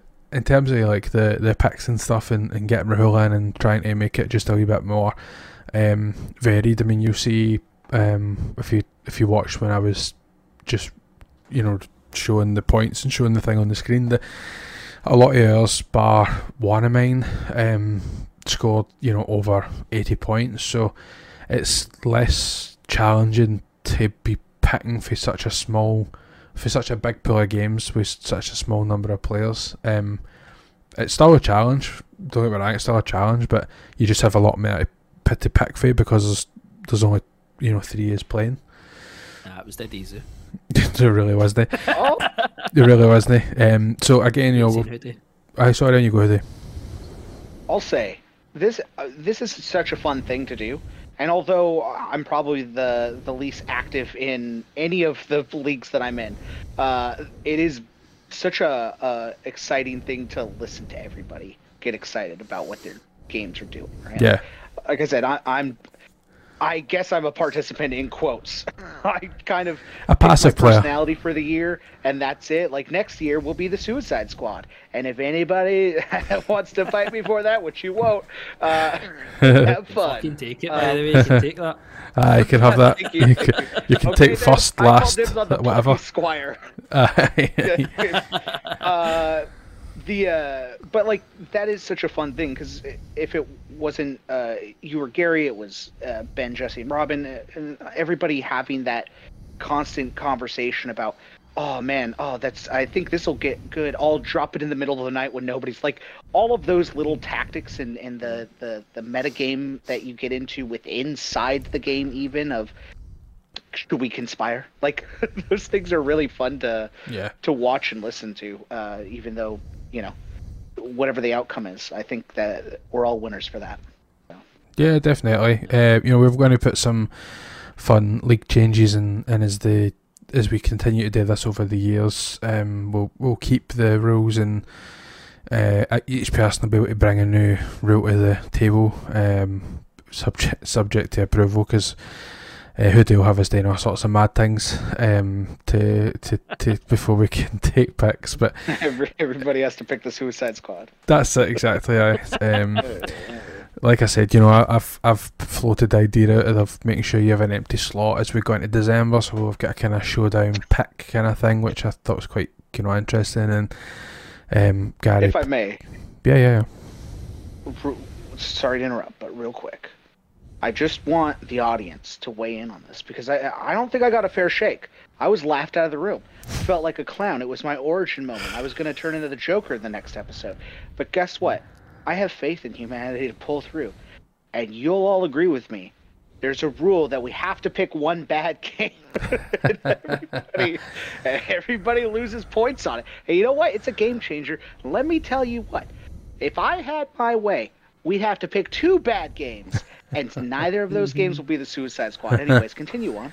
I, I was. Uh, it's it's interesting as I, I just find it difficult to judge what somebody would deem as a bad game or no. Like maybe there's like uh, Kong, maybe Skull there's Bob, no like obviously you could you could pluck things like that out, out of fresh air, but it's, you know somebody's going to turn around and go, "Oh, I heard that this game's a bad game," but no knowing what the game. Yeah, I mean, you could you could you could Yeah. spin that a certain way. Like there's just there's too many loose ends in my in my head, but we can definitely take that on board and maybe fine tune that idea because there's The maybe before. thought to be had. there's maybe thought to be had. Uh, You know, I and, think and the, what the only thing is the only thing I'd like to do is just a wee a wee summarise uh, what I've kind of learnt for this experience is if you're Nintendo, you get fucking mega points for But you're most sa- of your You were saying that, but yeah. I, I lost on on my one, so it's it's not Aye, like but What'd still have? 80s, I got- 80s good. I got Super Mario RPG 84, but every other game that a- apart from Atomic Heart got got above 84. So it's not like or, or Fire Emblem Engage 81. That's a Nintendo game as well. Like so, I don't think you've just been lucky on what you've picked Nintendo wise with the Super Mario Bros. And then obviously comparing it to Zelda, like Good. Zelda's going to be what it is. Uh, Octopath as well. Like there's a few ones that that you've that you've picked that's Nintendo, but some of them at won the superstar picks like the other ones. How how Nene has picked Baldur's Gate three? Oh, Yeah, never I've, I've know. never, I've no idea, no, absolutely no idea. How we all missed that. I Um, I'll, I'll say it is game of the year and it deserves it. Did not know the game existed until Ben said, "You want to play with me?" Yeah, I didn't know until I heard it on Yeah, podcast yeah, uh, listening and it just they, they started talking about it, and I thought, "Do you know what? And then Gary started messaging me about it, and I was like, eh, I maybe I'll get it, but if it wasn't for him, I, I genuinely probably wouldn't have um, wouldn't have played it. In in fairness, but Yeah, I feel, I feel like I feel like your one was very very critical. I, I feel Dead Island Two only got a seventy five. That Yeah. I don't think that's fair. I don't think Assassin's Creed only a seventy six. I don't think that's fair. I think low eighties. I think would be fair for both of their games. I think you got a bit shafted with some of your picks. Sean got Atomic Heart. He should have only got a fifty for that. I'd have said. aye, Um, Did aye, definitely. I have aye. Mirage? Yeah, yeah, you uh, did. aye. yes, it Aye, got it's- it's- seventy it's- You know what? six. That is that is very low. Yeah. I agree. Very You're right. it? Thank you. That game was great. And also, also Sean got Star Wars uh, Jedi Survivor. Now I played that game at the end of the year, so you were probably talking about it was about eight months in, and it was still glitchy as fuck, and it got an 84. it's like, how does that game get an 84? Ah. how? How? Whew. If we're, I'll if, we're, if, what, we're, if we're picking people's stuff, we'll just say Gary should have got a zero at one point. It's just one of the things, Gary. You can you got to take your No, winners I- and I- take, I take your losses I- here. That was my summarise. I'm just summarising the some of the games that I was was looking at. I was quite quite surprised. I mean, ah, I don't know. It was it was a good year. I mean, I went I went for the fucking slam dunk with Cyberpunk. I mean, that was a 50-50. That's a good you know pick, I mean? That could have. I could have fucking shat the bed, and I got an 89 for that. Yeah, especially at Um, that at that point of the it, when you picked it. You know, you picked it right. At, you got to remember we did these in January, so and that was one of your draft picks. So um, it's it's It's definitely funny a to good think that some of the big games that we missed, like that one that I was looking at recently was Alan Wake 2. That got like 89 or a 90. It was round about there. Um, Yeah. Street Fighter was what a high 90 as well. Aye. no, I, I Um, definitely I and what was missed. the other one we said? Baldur's Gate. Baldur's, Baldur's Gate, Gate, missed that as well. I think a lot of these games um, in terms of missing it on them is it was because of the, the limited number of picks that that we've got. You know, we Yeah. pretty much had the full card. I had a full card within you know the first Aye, the couple of first two weeks, and then that was it. It's Yeah. done, kind of thing. Um, I picked up Mortal Kombat on another on my other league, um, and I just don't have the space for for it on this one because you're you're talking about dropping, you know, things that you think that are going to be absolute bangers to make room for something that you're un- totally unsure about. You know, um, Mhm. uh, that's that's mean- just what it is. that's part of that metagame that I'm talking about that I I Mhm. really think is the fun of it of oh man like oh we didn't we missed all these big titles and part of it is I mean for me I'll speak personally it's like I'm picking the games that I believe in because those are the games I would play right? And it is. I don't know anything about Alan Wake 2 and then it's turning out to be like oh look at 10 10 10 10 but I wouldn't have picked that because I had my own personal bias against it. But then it is hmm. can you get past that in certain aspects? Like should i have dropped super mario rpg kind of thing for an alan wake even though i had no clue what that was because i wouldn't play it right? Like that idea Yeah, i think is yeah. a fun aspect to it.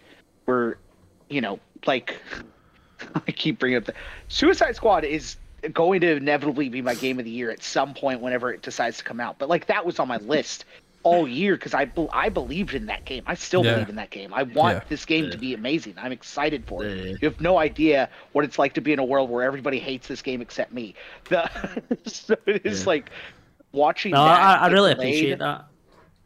well, yeah, like watching that game get delayed, I was like, I'm, I mean, I'm glad for the devs to take as much time as they need or whatever. I don't want anybody to suffer to make a game, but it is like, oh man, I don't know what to replace it with because I haven't been keeping up on games that way because I believed in these ones in the beginning. Because that's the other thing of like catch up in playing this, where it is, well, shit, it's so close. Do I, do I pop in like a Baldur's Gate? Like I don't know anything about it, but it is getting uproar or you then hear from word of mouth like uh, Ben and Gary did for you and iMac of like, oh, you should play this game, but the game's already come out, so now you can't even grab that. Like Yeah. that's Yeah, yeah, yeah. an, uh, yeah, high, high risk, high reward kind of thing is uh, exciting about playing this every year.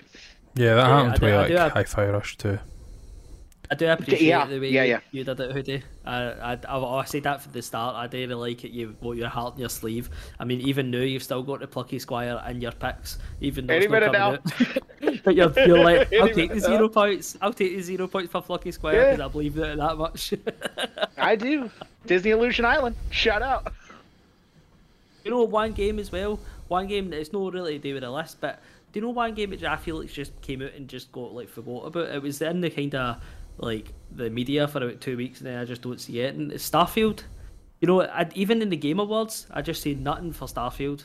Nothing. I don't even remember seeing it in Yeah. one of the lists or nothing. I don't know. I just feel like it's kind of came and fucking away. Yeah, It's weird. I think that was uh, that was one of those games that I've been listening to Jesse and Gage talk about, about quite quite a bit, and it is like uh, if you love it, you love it. If you don't love it, you never talk about it and doesn't exist, uh, kind of thing. And I think there is one one side of those two arguments that definitely outweighed the other.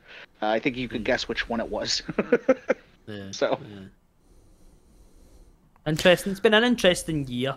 Ah, it's been a Yeah. good year. All Games. good, Been a good year. yeah. Yeah, definitely. It'll be good to see uh, how next year uh, pans out. I'll be still stuck playing all these games for this year. If once I finally finish yeah. The last year. Baldur's, maybe I'll. I will finish games for last year. Yeah, hundred decade percent. later. I've still got. I've still, as I just mentioned there, Starfield. I've still got that, and I, I can't jump for for this Baldur's Gate straight into that. It's just too much.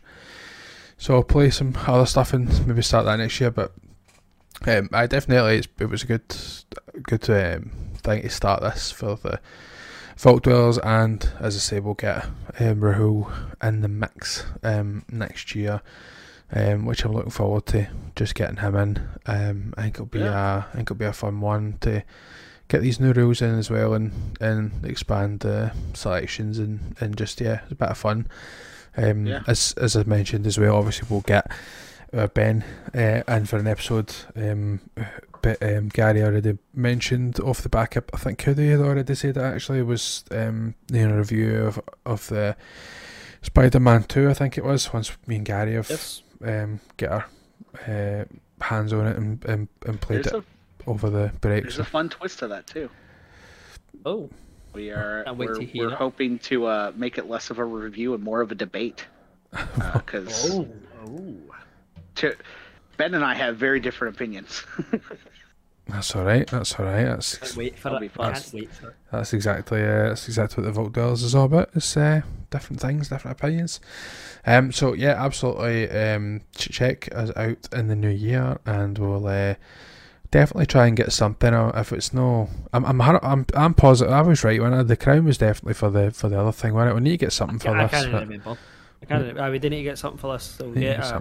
Gary Gary won a game trophy. Um, Gary well, won a good trophy. I, I heard I heard they sell them. Ga- Gary makes them himself. Gary, Gary, Gary two trophies. I've got a sore back holding this this fucking Oak Dwellers podcast on my shoulders. Okay. oh, you fucking know how you had is a pair of right. So we'll move on to the main event, and it is a review. You, you I'm, I'm sure you've you've all been waiting with bated breath. I know 25 minutes in, we're going to start talking a wee bit about Home Alone 2. Um, so before we get started, we've got something to issue. Gary Moore's going to lead the charge.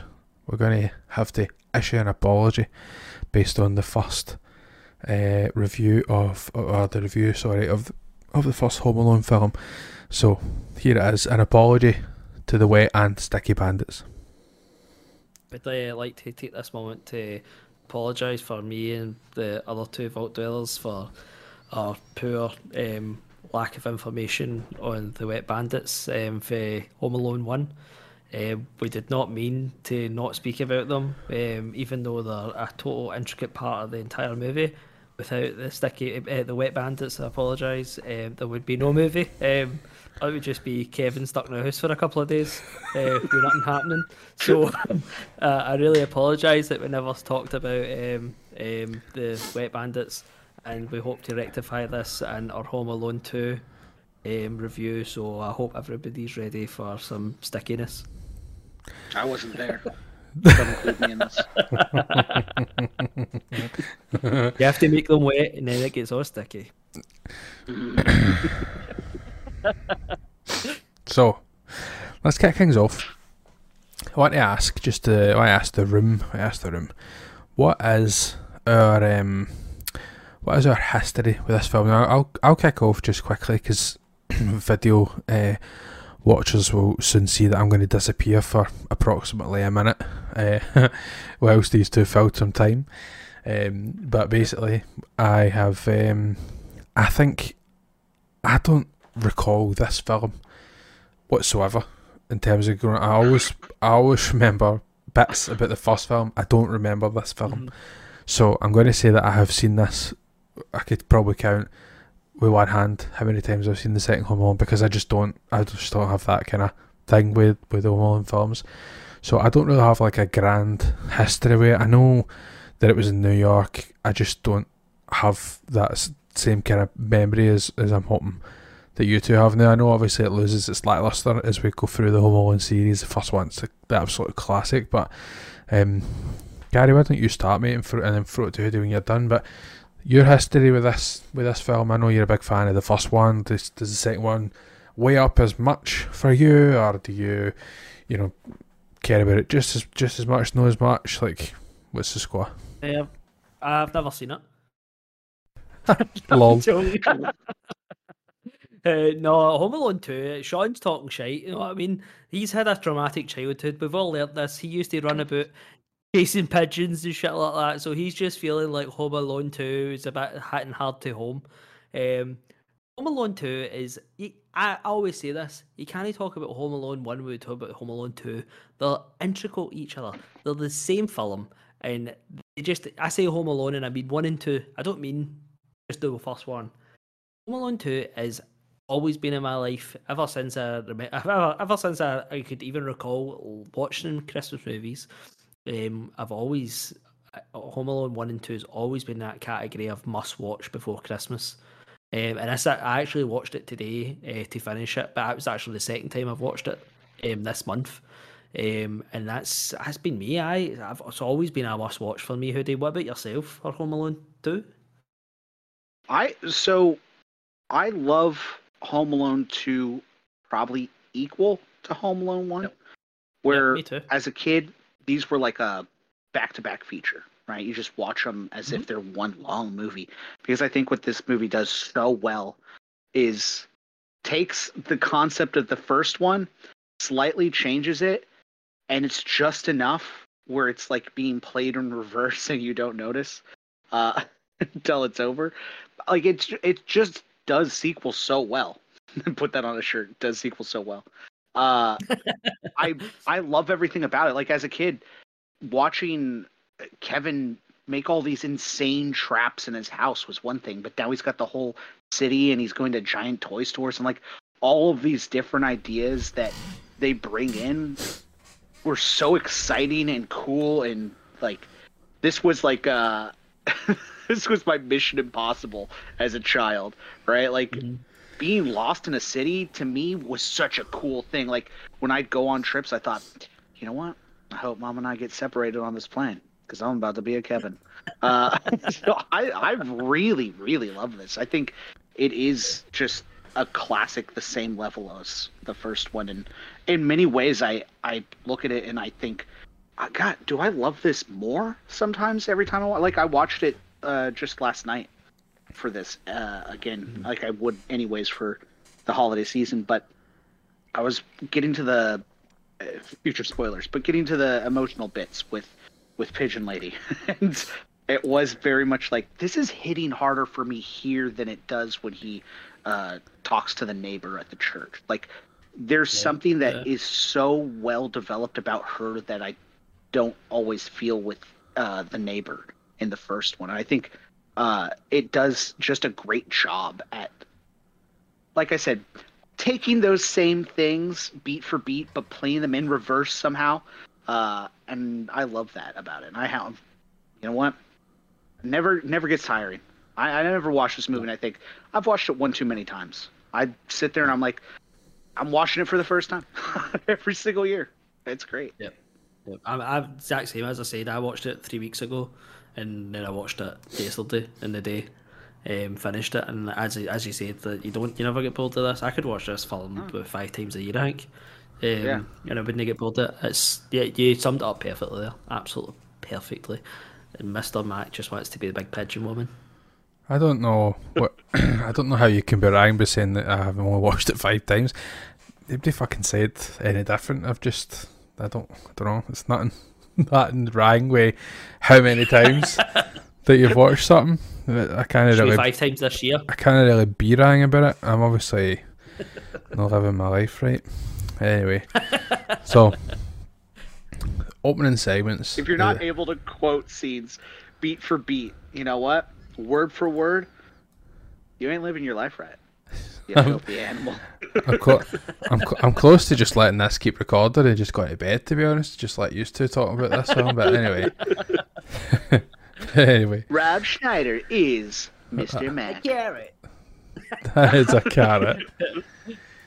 Uh, aye, so um, I've split the I've we've split this kind of discussion review whatever into you know multiple um, multiple pieces, and I've just kind of took some kind of quick notes and stuff as we um, look at the different elements of, the, of this film versus the first one. Obviously, it's hard not to compare. Um, just obviously with the the fact that it's very very close as Hoodie says it's you know very very close beats that they're hitting um and that very in that opening scene in terms of the setups you know why is everybody mad at Kevin again that and how does he end up away in the other room and you almost think that it's going to happen again you know clearly you you don't you watch it every fucking day apparently but you know when when when, when you're when you're watching Don't it, be you're thinking you're watching, you know, surely it's not going to happen.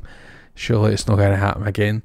And um, I, I just thought it was quite it was quite good to to click it to to put it on and see like just some of the kind of hallmark nineties things that they do, like you know that kind of opening. You know that my first notice that kind of long nineties opening card. Like it just nothing was kind of happening. You don't really get that anymore. Like people just want to you want they want like in right away. Whereas this film can can just take its time and let you go in before unveiling the absolute chaos that exact the same thing happened this last year with the house. Everybody just run about the fucking house crazy. Um, again, as they you know get ready for going to um is this kind of recital night or whatever. And um, I just wanted this to start just by talking about. Uh, you probably fucking love him, right? But in these opening scenes, he's just a kid, obviously. But how fucking annoying is this wee guy, right, Kevin? We always can like the, the the mom keeps asking questions and then just records his answer and then plays it back to her and then rather than just playing yes again, records himself saying yes again and then plays it again. You're like, you're I fucking can see why I don't even know why anybody's coming to your recital. Like you're just you're fucking annoying. Anyway, so the the fact that he's he's setting up all these different things, I thought was quite quite funny. It's quite cute the way that they're kind of you know going about the recording and the the different thing about the, the pervert thing. You know, always try to record his his uncle and all that. Like I thought that was absolute class. Like just ri- ridiculous the the amount of kind of different stuff. But um, you know the, the alarm can getting disconnected again. You know, I don't know how they managed to to do that, but you just it's just kind of funny. Like I'm sure we've all been there, you know, in terms of unplugging something that you've not meant to plug in, and all of a sudden it's fucking you can just see it flashing out to you think, oh, here we fucking go again.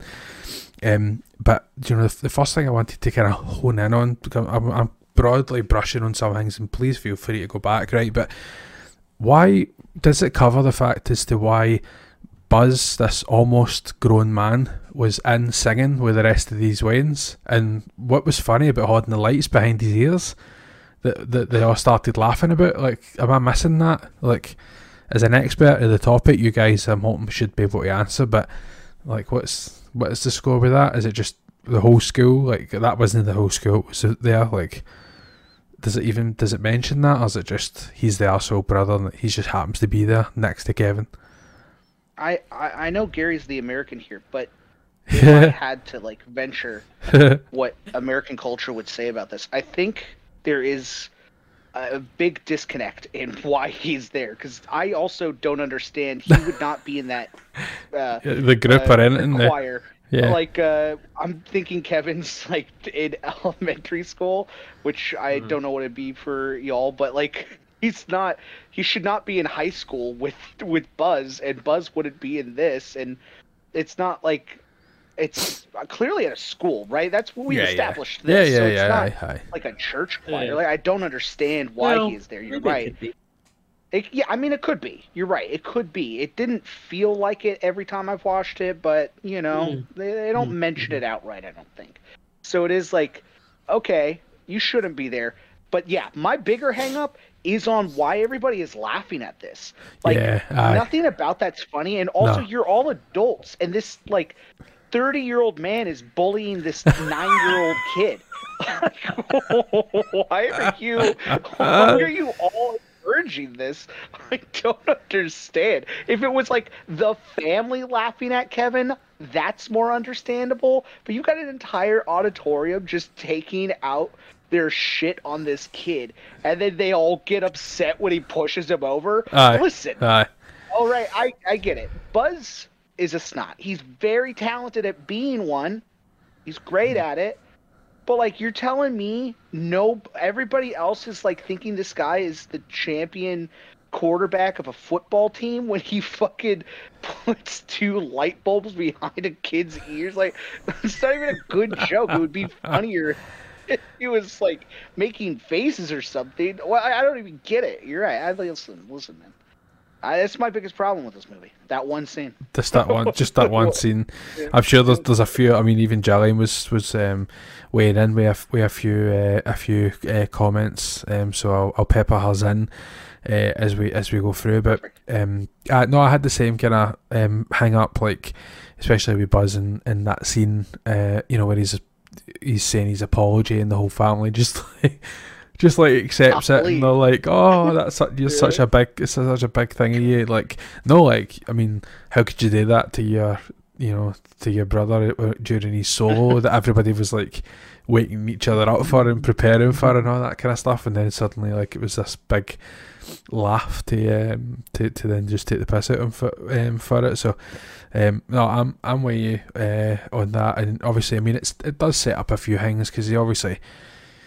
You know, they're trying to talk Kevin into it. Kevin's smarter than any of them give him credit for, and he's like, "No, hold on a minute, like, can none of you see like what he's fucking doing to you?" Is like, obviously with it with it the swearing as much as I would say this film definitely um, notches it up a wee bit in terms of the maturity um, side. I don't know if you kind of pick up on that as well, you know, and the, the drought's never.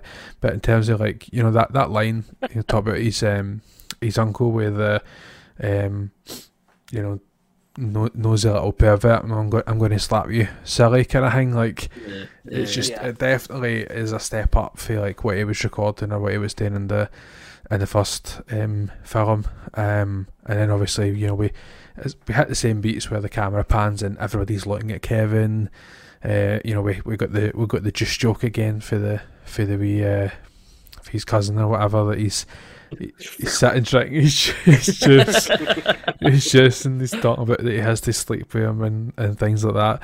Um, and as I mentioned, Gillian did have some comments, and Mrs. Mack she she mentioned. Uh, because obviously once once everybody kind of sleeps in, um, which is you know as we're getting to near the end of these opening uh, segments, um, you know, wrote like, who is this unprepared going to the airport? Because they really, it seems as if like the last thing you would want to do is wake up and then get yourself sorted and go, but they're all running yeah. about and try to do like a million and one things to, yeah. to get ready, and yeah. it's just there's there's just no quite prepared, um, which obviously it's it's a it's a comedy in its in itself. You know, the, the fact that they're counting everybody, and all of a sudden Kevin's in the front of the van, like I'm just it's, it's class. Um, a, a good a good spin on it because you obviously think, well, surely they'll not be able to do it again, um, and they obviously come up with some cre- creative ways to to um to, to make that happen. So um, I'm curious, Gary. Obviously, um, who he's mentioned has one issue. I'm sure he's got many more things to, to touch on on these um, scenes before we leave to the to the airport, but none, none at all. Uh, definitely um, no distracting whatsoever. Um, so our our Gary What's uh, what's your, what's your thoughts on the on the opening segments? So I, I, I do really like the part when he's actually get when the, the family are back in and it's almost like the jury, you know, and Buzz is doing the like, smart ass like, oh, I'm so sorry to my entire family. Like I just had to do apologise to everybody for the Wet Bandits uh, that were missing last season, uh, last uh, review. um, you know, I really like that because it just shows you how that the family don't understand Kevin's maturity because they, they think he's just a wee stupid boy, you know, and he's just that he's he's that be, being being a younger sibling. Uh, I mean, all, all, my family are older than me. I, I was the baby, so being the baby was always the one was getting in trouble was always the one, Mom, he's annoying me. Mom, he's doing this. And they could back it up when I was just a stupid wee boy, you know, and I've been in that situation. So seeing that and him going like like saying, "Oh, I'm so sorry, everybody." Oh, Kevin, you're a wee ass licker or trout sniffer, whatever he says. You know what I mean? Um, you know, and that, that's exactly what siblings do to each other, you know. Oh, mum, I'm so sorry. Then they'll come by and they'll punch you again. Then you go mental. You know, that's that's it. Just it's so good. Well done. You can tell people have made this. It's like that is fucking what siblings do to each other. hundred percent hundred and ten percent. Um, and I do love, I do love all the, the. It's just pure callbacks. This film, this is all this is. As mean, who you say that is one and two, I, I just see them as, as who do you say, a full feature film. They're just the exact same film, but it's the callback to the, the same music playing as well. You know, in the morning it's that, you know, uh, when the, the fucking alarm comes out again and the stuff like that. Everybody keeps hitting that statue again. You know, it's all the wee callbacks to the first film that I just absolutely love. Um, and I, I, I love the opening segment. I, I agree. Um, I, I, imagine it must be a church because Buzz is, as who they said, about thirty years old, and Kevin's like six or something. um, so uh, there's no reason that they should be got to school together. Uh, and I have to say, the only person in that hall, the only two people in that hall are actually normal human beings, was Kevin's mum and Kevin's dad and the piano woman because none of them were laughing. Everybody else were gutting themselves laughing for a shite joke. Aye, aye. I liked. Uh, I liked the um, the uncle's uh, comment that I, I didn't even write it down. It just came back into my head that way.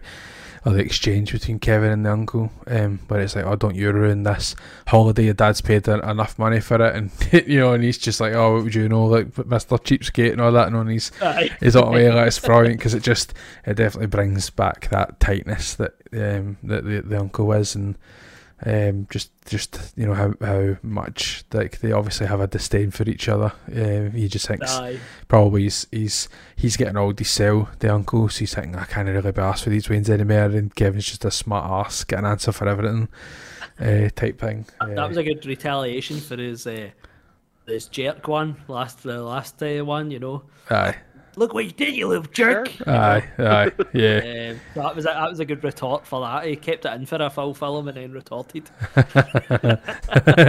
yeah, aye, hundred percent. Aye, that was a full year for me. Is what he, he uh, held that back. I, which is it's a good point in itself that it was you know a year later that I watched you know between the first and the and the second one, and so you know t- and that and it's been a year you know and the and the and that and that universe. Um, so I good. Can I just ask? I, I don't I don't know if that's uh what you would want to talk about closing scene, Mm. but do you do you see this as something you'd watch more often? Do No, no? no. you don't. You just think first first is the the one, and the second is just me. Eh, the way you're going. I don't know. I don't. I don't really have like a like I, like this Christmas we've, we've watched the second one. I didn't watch the first one. Next year I might not watch either of them. I don't have like a Mm-hmm. You don't, don't- have a must watch list. no. I don't. like I don't. I watched a few films this year that I've never watched. At Christmas, obviously, that's been one of them. But you know, I watched the Muppets one, which I haven't seen since I was wee. Um, and Christmas film, yeah. I watched uh, Jingle All the Way, which I think I've only watched once before. Um, Down. Aye, I like growing up. I don't know if we really watched a lot of Christmas movies, like especially you know, the kind of classical ones. Whatever. I don't know what I done when I was younger, but I don't, I don't know what I done genuinely. But um, I like like we watched like the the Grinch and Elf, and I like the Santa Claus films, and and there's um, Christmas with the the Cranks, whatever it is, is like one of my favourite ones because it's just with the Tim Allen and things. I, maybe I'm just a big fucking Tim Allen Christmas fan. I don't know, but uh, I just I like that film. As I said, I like the the Santa Claus ones. Um, I watched The only the problem with the Santa Claus films is the first like 15 minutes they just keep going like Santa's not real. Aye, oh, 100 Santa's not percent. real. Aye, it's different Santa's for you. It's, like, aye. "Please shut up. I know that my friend actually. I say my friend. A guy I work with. Um, he he was watching the other film I've watched, which is the Christmas Chronicle. Um, he was watching that his uh, his when she's really young. Um, but she's she like sits and like really pays attention and is talking about different things and uh, no quite grasping that when she watched like a different film then she's watching she's watched like Santa Claus and then she's watching this film and she's saying hey like to go like oh where's the elves? You know like because she's thinking like for where's the elves feel like the last film you know like in terms of like where, where's where's Santa's elves and stuff? And and that in that film the um the brother obviously keeps talking about the oh Santa's not real Santa's not real and whatever else. And and so she, she was kind of picking up on on that and asking different things about that. But you know he's able to obviously talk his way out it you know and things. So it's it's it's easy enough to to talk your way around it. I'm sure creative ways to to say like, oh well, that means he's not going to get that, and then it's just a line underneath it. But um, I get that you don't even want to like open that window. Like it's just it's it, just not even not even worth it for But- for the sake of what it is. Um, Sorry, I, I totally no, it's all right. With, derailed the conversation. with my failing memory, it's hard to go back on the tracks. But anyway, uh, no, I don't think. Uh, just obviously to to your question, I don't have an issue with the with the with the film. It's no like oh, Home Alone. I don't like them or anything like that. I just I just don't have as uh, like the way that you have. Like obviously, growing up, you watched it. Must have watched it a lot. Um, I, they're class films, but it's just uh, because I haven't watched them so much, like they don't, they, I don't have like that kind of affinity for them. So there's a lot of Yeah, things that is more, very much more aimed at kids, which we'll get into um, later. Um, but uh, so I probably just a different take on some of the scenes than what yous would, which I think only keeps things interesting. Um, that that we've got two super fans and somebody that's watched it less less than three times probably. Um, how do opening segments before we get it get to the airport? Do you have any other wee bits and pieces that you want to uh, mention or your favourite bits of it? Yeah, I think uh, one of the bigger ones is like the reset of mentality was something that annoyed me as a kid. Of like, why why don't any of you respect Kevin? You know what he did?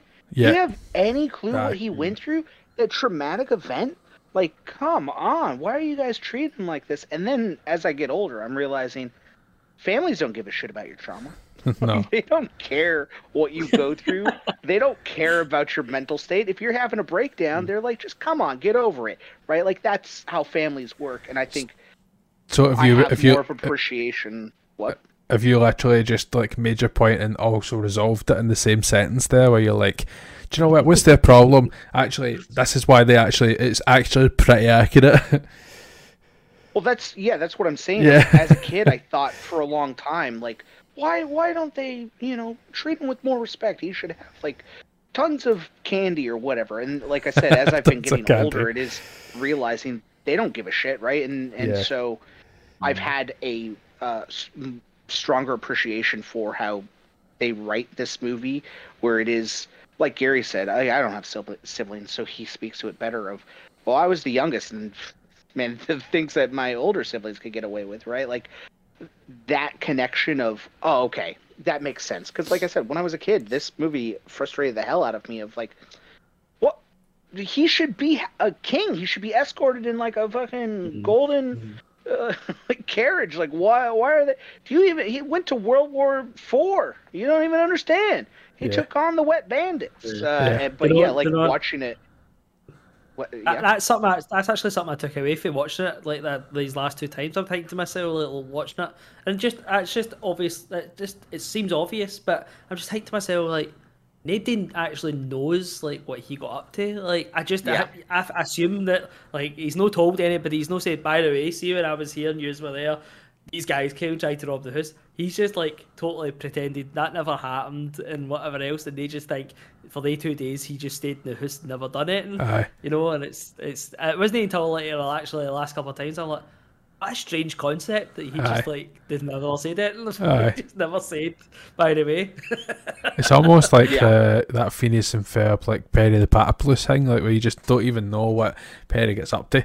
He's just going away and he's a superhero and he's going and doing other things. You've just no idea the what what we've actually got here and uh, and Kevin and what he can what he can do or what you know how how actual clever he is and, and that spans right through this even this film to you know near the near the end of this film because they think he's just going to be sitting there in the in the airport when he's actually like you know away in a different city and up to up to absolutely no good um, as usual. Um, aye, it's it's, it's crazy. Um, Hoodie touched on quite a lot of good points there in terms of like what what what must what like why has not like that changed like that reset that whatever else like it's crazy that they even let it get to the point where they go into the car before they realise that Kevin like potentially wasn't there again like you would think like you would think that the mum would be like right my number one priority is to make sure that Kevin is by my side this full entire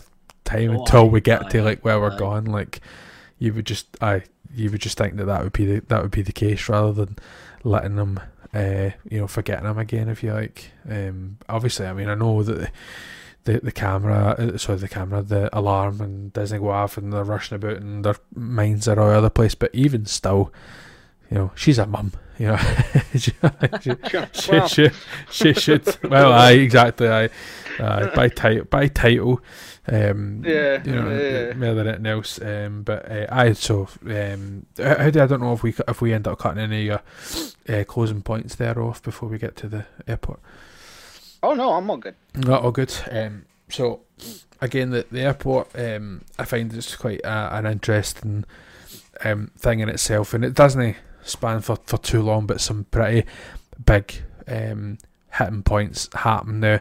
Um, pre uh, 9-11 or not, it's just just a lot of weird Oh. things happening here. You know what I mean? Just a lot of things happening here that's just like, however the fuck is this supposed to happen? You know, the the, the general gist um, for those. I, I'm not going to say for those who haven't seen it because there's no way that anybody's even watched it. Is little fewer number as me than and uh, uh, or has never never seen it, but. Um, you know, Kevin and the airport. I thought it was quite a, a, a kind of no non ingenious in in its entirety because there's some fucking wacky shit that goes on here. But um, the fact that you know he's he's chasing, he's got distracted uh, with the batteries, and suddenly you know chasing the wrong person, and, and I think they actually do a good few. You know, speaking technically, they do a few good kind of camera shots initially that makes you kind of see like you know because I was kind of distracted watching and at that point myself because I was watching something else um, at the time that was going on. I was watching a game of football actually on my, on my phone, but so maybe I missed the fact that it's quite clearly not him that he's chasing at that very first moment. Um, but obviously when he arrives, uh, when the dad arrives and, and um, at the the gate, and and you can still see Kevin chasing somebody else. You're like, oh shit, he's fucking off on a mad one here, um, chasing somebody else into another bit. And then obviously the guy the guy makes it through. He's shouting on him. He can't hear him and bumps into the woman. And after giving the boarding pass, and suddenly the boarding passes are on the floor. Uh, are you definitely supposed to be on this? Aye, aye, that's my dad. And she just fucking takes him on the plane. Aye, there he's there. Doesn't he approach the guy and just says to him, "Just find, just find an empty seat. Like, not don't find your seat. Just find an empty seat." And it's like, what the fuck? What do you mean? Just find an empty seat? Like this kid could be fucking anything. Um, so, I I just think it's it's it's funny in that sense in, in terms of. Um, you know how, how we get him on the plane, then obviously you know he's putting his headphones in, so he even he doesn't realise where he's gone, um, which you know is was funny and its how they own set right. Up. Aye, I love Funny that how they bit. set it up. They sits Absolutely and talks loved to it. the guy beside him. The guy starts speaking in French. And he's like, yeah. "Aye, right." Home Aye. Aye, I loved I loved that. Um, you know, and, and, and, and taking that to the the opposite side, you know, we'll extend the airport to the, the opposite side at the airport as well when when the the discoveries is um he's not there. Obviously she has the moments in the in the air where she's, you know, having that I just feel like we're missing something, which is in the first film, the shots, the camera shots where you see the plane and you're just kinda half expecting that Kevin to kind of happen again, which obviously clearly wouldn't happen because she thinks that he's on the plane, even though she, she doesn't wait to see again, doesn't wait to see if everybody's on the plane. They just, I don't know, no, we've sorted, we've sorted. Just you fucking get on the plane, like a mad woman. Um, you know, she's on the plane, and then at the other side, they're passing the wee get wee Kevin's bag up and down the chain, and every single, you know, the wee guys like the, the, the wee uh, cousin, or whatever, was like, Kevin's not here, and everybody nonchalantly is like, Kevin's not here, Kevin's not here, Kevin's not here. You're like, what? Nobody thinks to go like, what do you mean fucking Kevin's not here? Until eventually it gets to the mum, like, oh, what do you mean fucking Kevin's not here? And everybody freaks out again. So I just, I loved that. I loved that. That's how they decided to like introduce that element because you can see the chaos. Like everybody knows how stressful it is trying to get bags, um, like at a baggage claim, whatever. Like so you can see like why like the parents would be like so distracted by it, like because they're like right bags then hate bags then out here type thing. Um, but I I loved I loved how they set the the scene um on that, and again you've got to just kind of suspend um disbelief like a lot of the rest of the film um, that this would even be possible with the airport security um, at all. I think I think this film is a total time capsule, as you said, pre 9-11, You know, I remember getting in a plane when it was, it was before 9-11, maybe it was two thousand ten, whatever. Um, we went on our first holiday, and I remember you only got one security check, and you were through. That was you, like throughout your plane. See, the last time I went on holiday, I had four, four security checks. You know what I mean? It just that could not happen nowadays. It just it just there was too many checks. And can I just say also, Kevin's mum and dad are the poorest parents I've ever seen in my entire life. Because as you said, they forgot their child last year. the same shit's happening this this year. Not only did they get to that ticket woman, no, not only did they run away from in the airport, they got up to the ticket woman, and the mum doesn't go, do you know, see for a minute, let me see if all my wains are here. I know. No, she just goes, aye, fuck it. You know what? Aye, you deal with it. I'm away on the plane to go and sit in my first class. fuck the wains again, you know? And I just like, at some point, somebody's got to take responsibility here.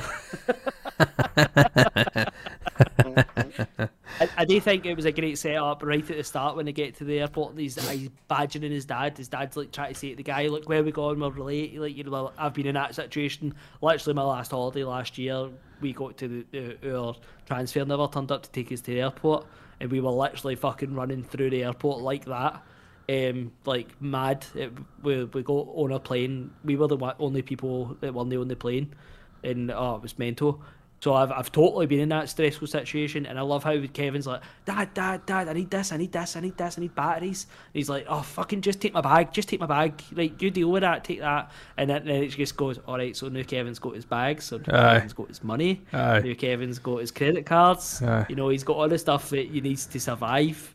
Um, to himself, which is a nice wee um, a wee setup for him. Obviously missing um, his plane and going on a different plane. Aye. Um, but I, I, I do like the airport and that, that scream as you were talking about. Kevin's not here. Kevin's not here. Kevin's not here. It gets to the mum, and the way she screams is the second best reaction in this franchise. The first first best reaction is always my favourite. Is when Marv gets the tarantula put in his face. I fucking love his scream. He just screams. Do you know why? Because that's the way my wife would scream if you put a tarantula on her face. And every time he screams, I'm like, that just seems so fucking real. Um, it just you, you can't. I couldn't even scream like that. Like I just, it's amazing. And the way his mum screams at it, and I love the way she screams, then just looks about and then just faints. Like fuck me, this has happened again.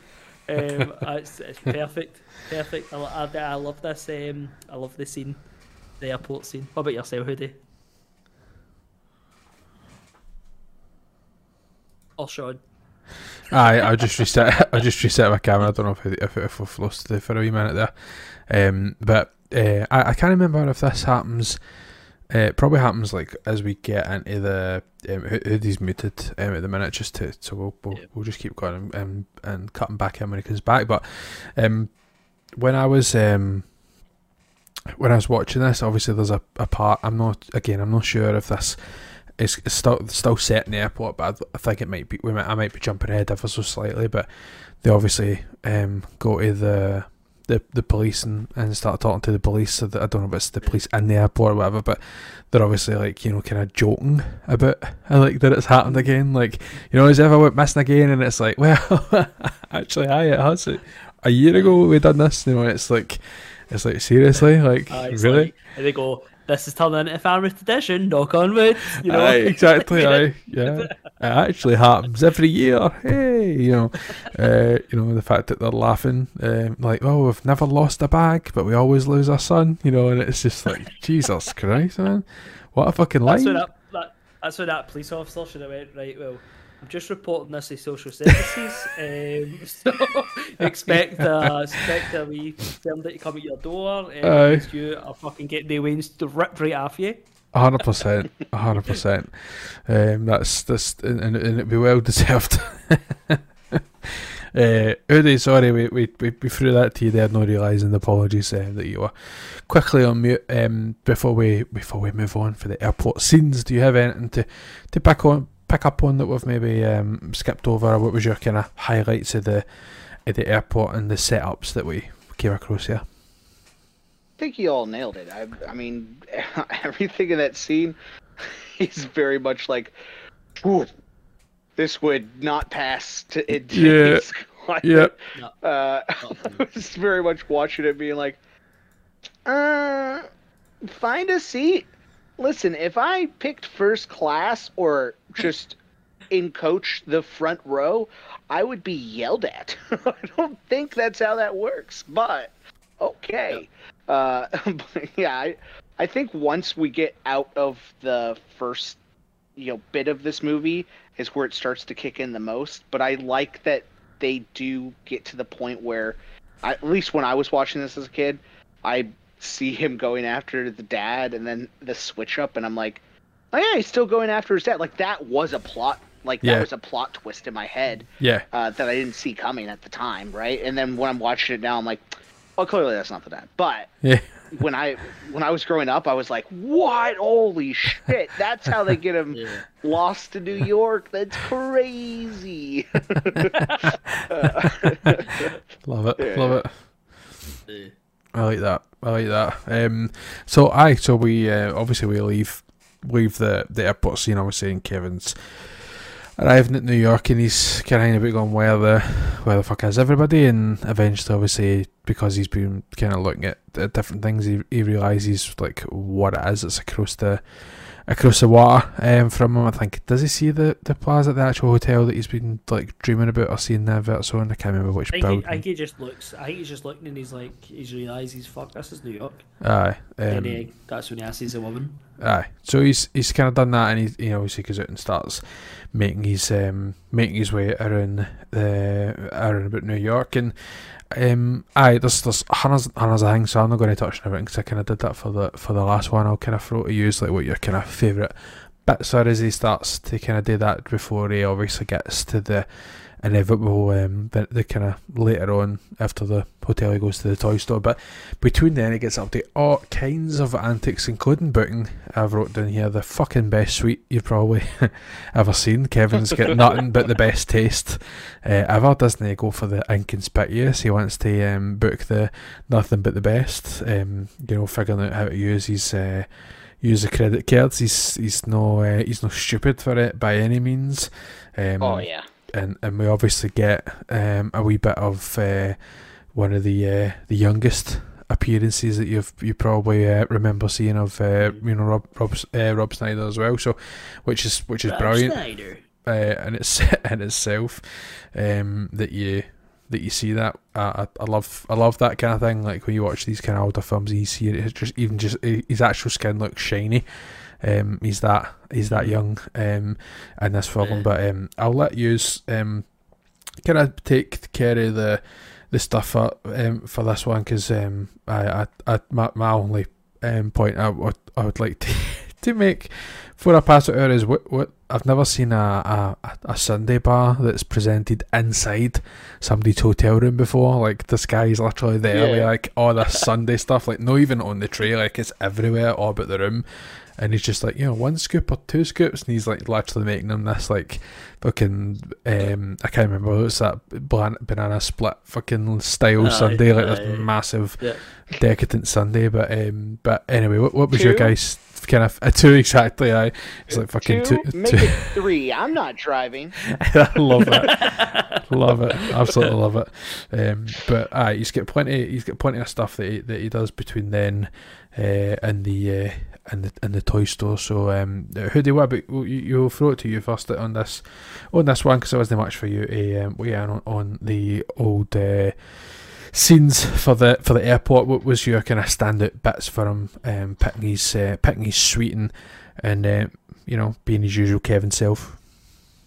I think uh, the testament of a great movie is when you could make the setting also a character, and how much of New York in this matters, and like the locations he goes aren't just like, oh, that's iconic. There's a pop for people watching it. See, it's New York. It is like he's going through Central Park, and the people around Central Park matter, right? Like he's going through the city streets and the city streets matter going like to the back of the fish market where you start to meet joe pesci and uh the sticky bandits like where you start to meet them in the, in the back area like all of that makes this feel bigger too because kevin yeah kevin's a kid but when you're a kid everything is 10 times the size not only because of your height but because it's overwhelming like the sense of anxiety. But kevin makes everything less anxious and more like a playground and i think that's what they do so well of making new york its character and kevin sees it as just like the sandbox to do whatever the fuck he wants. Uh, so when it is him going into the hotel for the first time and like meeting certain figures that make cameos like said- aye, aye. asking for mm. directions. He, like he owns the place is so much fun, which makes watching this as a kid and kind of in the vein of like Big, right? Like when Tom Hanks turns into an adult. That's what you think the power you have is. Like, oh, I could get any toy in the world now, and I could get tons of candy, and I can eat ice cream in bed. Like, Kevin does that, and he's still a kid. Like Yeah. that's crazy to me. like watching that, it's fun and it's uh, exciting. So, like the seeds that pop out for me instead of direct story beats is the him going up to the room and then being like, "Oh, you know." And then the, camera panning down to Rob Schneider's hand, and he's like asking for a tip. And he's like, "Oh, I've got you," or whatever. And he pulls out like a stick of gum. Like that's a Yep. fun start to Uh, that. Yeah. He's like, "Oh wow, thank you." But the payoff to that bit later on being like, "Oh, you probably want a tip, don't you?" No, I still have the I still have the tip from last time. And he pulls out like the gum that he's chewing. And he's like, "Oh, no tip?" And he pulls out a wad of cash. Okay then. like Rob Schneider going, "No, no, no, I love that. Like- oh man, I love that. I mean, you've already you've already mentioned it, but like the ice cream thing of like two scoops, make it three. I'm not driving. Like that. That to me is the thing that makes me laugh the most of how much he acts like he is a billionaire running this down. like it's just. Yeah. I don't know where the hell they went after this. I assume bankruptcy by how much debt Kevin put them in. Also, the check at the end, spoilers, like nine hundred dollars. That's it. I It's know. a fucking, it's nine hundred dollars to breathe the air around Disneyland. I don't understand how he was able to book the biggest suite in the world, have endless ice cream, all that. Like, yeah, yeah, yeah, just for inflation. But wow, I think that that kid was living it up. In fairness, I think that was only on. Um, that was only additional charges. That was only room service charges. room service. Uh, probably Ah. room service. Okay, Yeah. okay. Ooh, that bill for the hotel stay. Even even st- uh, Yeah. even still, uh, even still now. Yeah. But um, That's true, yeah. uh, I think uh, what what what year would you roughly say that was? w- I w- think this was 94, 95 or Yeah. something like that. so we'll say so we'll say 1993. So I, I put in there just just nine hundred dollars to make it round. Uh, is equivalent to the purchasing power of about um, one thousand nine hundred and twelve. So you can imagine that it's, if you just increase that to closer to two, uh, closer to one, it would probably be closer to two. So he spent uh, essentially in the modern day, he spent two thousand uh, dollars. I should say sorry. So ice cream. aye, two thousand dollars. In the modern day. Uh, yeah, I, I wonder if you can can answer this one. Uh, again, it's something that I've maybe missed, but he goes downstairs um, just at the end of this scene, and, and again, we'll, we'll we'll circle back on uh, and, and uh, Gary in case you've got else, but. Um, when he goes downstairs and, and the limo's there and there's like a guy with like a pizza and that for him like how, how does that come about is it is that literally just this scene like he just walks downstairs he, and it's just assumed that he's that he's phoned and arranged for this to happen but Yeah, I think it Is is. I think it's right? just assumed that he's booked it. I think Right. I think they say something like your your limos that you. Like, I don't think it says the, your limo that you've booked, but I think it says your limo's a ride for you. So I assume that he must have booked us all himself. Right, right, okay. Um, it's just, it's just that, it's just that kind of funny. Like, of course he's, of course he's done that. Like, of course a kid would be like, I want a limo to take me uh, somewhere, Yeah. and uh, Yeah. it, and it's not literally he doesn't he actually know where he's gone at this point. He just because he decides where he's in the limo, but. Uh, where he's gone, but he's like, ah, of course I want a fucking pizza, you know, to to, to eat while I'm driving about in my big Yeah. limo, you know. Uh, Yeah. why, why the why the fuck not? Would I, why would I know about that? Um, but um, Gary, I we obviously meet some interesting characters, is what he says, uh, characters in themselves in the city, but other characters too, which, which you know, you seem to have a, a fascination with me being the the pigeon lady. But um, I'm interested to know what you two guys thought of the pigeon lady when you were kind of growing up. Was it a can you remember or recall? Like, was it a frightening character, like the way that the first character was Yeah, I think, pitched to I think she was. I think I, if, if I remember correctly, being younger, um, I did think she was almost like that because at the start, even when he met, he sees her, he's a wee bit scared there, and but he's learnt for like obviously the second film, and then as soon as he talks to her, you just realise there's instant warmth for this woman. Um, that that's just it's actually as who they said, I actually think she's much warmer than the the neighbour.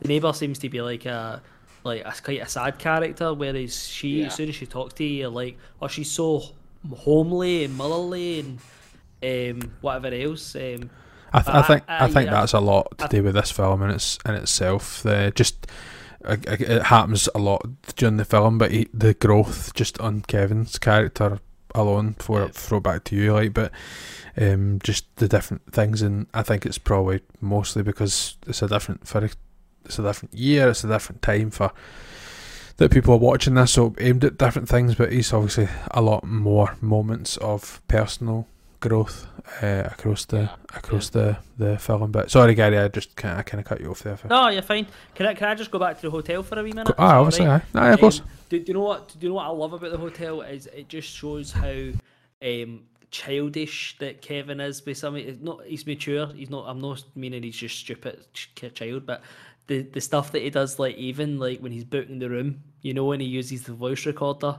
and he says stuff like, "Hello, it, what's his dad's name again?" Um, McAllister. What's his dad's name? Anybody? Kevin Whatever. Kevin McAllister. You think it's Kevin as well? And he's like, "Hello, this it could be. Like just, you say his name's Kevin, right? For this, he goes, "Hello, my name's Kevin McAllister, the father." you know, that's what he says to the woman, and that's just that's just like pure child like intuition, isn't it? Like to explain it, this is the actually he has to explain it. This is no him. Um, to this operator woman, you know, I just I really enjoy that. Obviously, as you said, like like he just walks in and the first thing he does is like look in the fucking like the fridge and it's got all the cookies and all that and he's Aye. like wow you know it's that's it's just that pure child in, intuition um, and one thing we missed when we were talking about the pizza we missed about um, Tim Curry coming upstairs and with the, the dad in the shower scene Oh no, I, I've I've just I have I've I've just left. I didn't want to take up everything, so I've just kind of left that. Um, so you you set the. The, the scene for that one, he just obviously knows he's he's Kevin's well prepared and, and has his recording ready for him. Uh, Aye, and- aye. So supposedly he knew that this was going to happen at some point. Aye. So he, he had a full inflatable man in Aye. Um, so he's sitting watching. He's sitting watching his gangster films, which, by the way, are fake films that they've just recorded for this film, which Oh, is pretty class. amazing because they, look- cool. they look pretty awesome and they're, they're so iconic. Um, I think it's Angels with Filthier Souls. This one. Um, and he's sitting watching it, and then he hears the door, and he's like, "Oh fuck, there's somebody coming!" Jumps into the bathroom, and then he plays his uncle's recording. I'm the cute, sexiest cat you ever seen. um, Tim Tim Curry walks in. By the way, Tim Curry in this film is so funny. I think he's so hilarious in this Aye. film. Everything he does, just his facial expressions and everything, just makes me laugh. you can't not Um, look at him. So even the scene like where it's like five of them, like it's only him that you're actually watching. Oh, aye, aye. Um, and he walks in and he go, walks up to the door and it's the, what are you looking at, you little pervert? You know, uh, I'm going to slap you silly. And he, you see him like running out the door, he's hitting everything and he's running out. And then it's the next morning, and he's like, you can see him all sheepish, like talking to Kevin, like, um, um, I would just like to say sorry to your dad. He's like, oh, Aye, oh, wait till he gets a hold of you. Trouble. You're in trouble. He's like, do you think he wants to see the guy that looked at his rear end and all that? He's like, no, no, probably no. And he's like, ah, I don't think you'll see him again. Perfect cover story for wee Kevin McAllister. Aye, aye. The He's sun. put, he's put the son exactly. Need much needed distinction. Um, aye, he's he does set it up well. Obviously, you know, it's just one of the things that. Again, you think how on earth has this uh, kid came up with something like uh, defending his his his cell? Um, but it's just aye, absolutely crazy. Um, I don't know if you if you know um, how to because I don't know how you would be able to decipher what Man Ox is. But you were talking about the fish market and you were talking about the, the sticky bandits um, this time around. And I, I have a note that just says, that just that literally only says freedom fish. Do you know what that's in relation to wh- whatsoever in terms of them? Because that seems to be what I've written down. And I, I wish I, I'm going to have to try and take better notes next time because I don't know what the fuck I mean by it. Freedom fish? Aye, that's what I've wrote. I don't know what I mean by it. So I was hoping that it was going to have to know. I was going to tick, tick something off there because it is something. I don't know if it's something in relation to the the sticky bandits. Now, obviously, they they are hiding, and um, that's how they've managed to just just to kind of get themselves uh, into the into New York, um, which is which is interesting itself. But I'll, I'll try and look that up while I'm thinking because I've genuinely no idea. Is it Marv going, ah, freedom? Maybe that's what it- Maybe this that's awful fish smell. Maybe that's exactly what it is, uh, because I don't I don't really understand what like why I've why I've written that. I'm going to I'll have a wee look just to see, um, but I think I think that's actually what it is. I think I think that is what it is because he says uh, I, I've wrote here that the quote is he's like smell that he says you know what that is he's like fish he's like it's freedom he's like no it's fish Freedom. so that's that's exactly what it is that's Yeah. exactly it. I, I need I, I'd need to write the, the quote a wee bit better next time because I've I've um that's exactly what I've I've obviously found that funny and I've just thought I'll remember that later forgetting that I've got a terrible memory um but you know what? Yeah Speaking off that quote, I feel like Marv, great in both, takes it up to a 10 in this one. Where I'm like, I, Yeah, I love you even more in this one. Like, you're so good. Like, even when it gets to the head bits of, like, when they're being tortured. but it's like the brick scene. No, oh, no, no.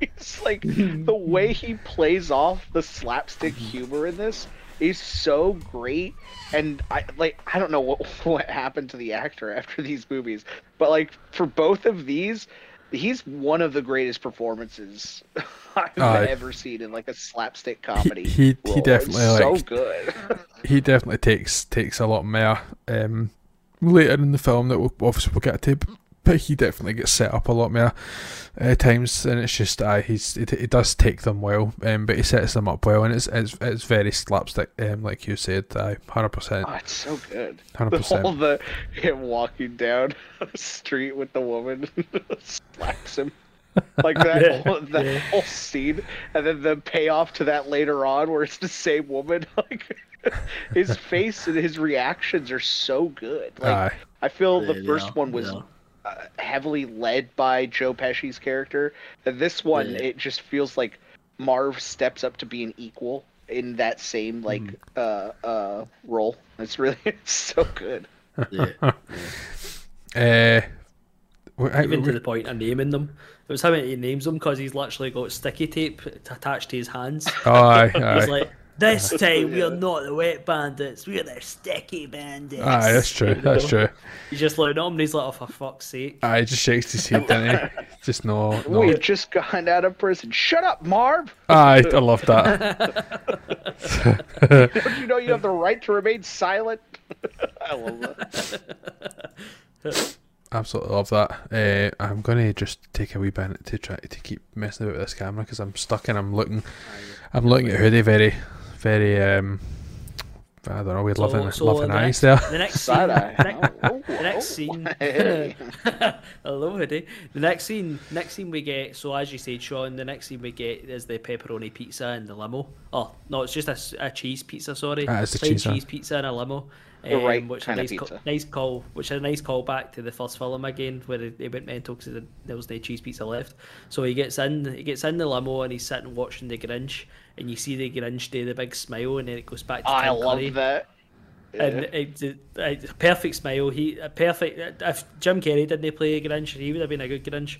Um, Oh, and yeah. it just goes back to him, and he's looking at the credit card that Kevin used, and it says declined. Now, look, I think there's a wee hang wrong with this. Why would it be? uh, No, it says stolen. Sorry, it says Yes, stolen. aye, it does, aye. declined. It says stolen, and I'm like, why? would- The dad wouldn't have. Uh, yes. Stolen. Yeah, surely? exactly. I was thinking this. I was thinking, I, I- I've always thought that. I've, I've thought it for a wee while since I've been an adult watching it. I'm thinking to myself, surely the dad knows that Kevin's got the card because he knows Kevin's got my bag. He literally says to the police officer. But he's like, actually, Kevin might be using that. I'm fucking higging that stolen at the Yeah. card company. Do they have to? You know- do they have to like list it as stolen, so that so they know. so maybe? that they can so that it's then be able to be flagged? You think? Nah, I, I- doubt it.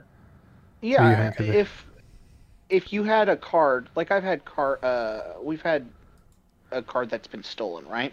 Uh, And you have to call to report that, otherwise they'll never know, right? The person can keep charging that. So he knows that Kevin has his bag. Why would he then report it to the credit?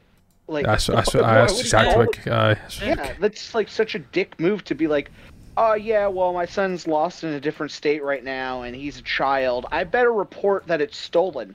What, wh- like at what point?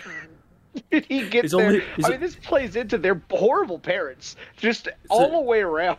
It's so bad. So uh, Yeah, yeah. I'll report this stolen so he can't buy it, and so he'll Yeah. starve and no have a home to live in.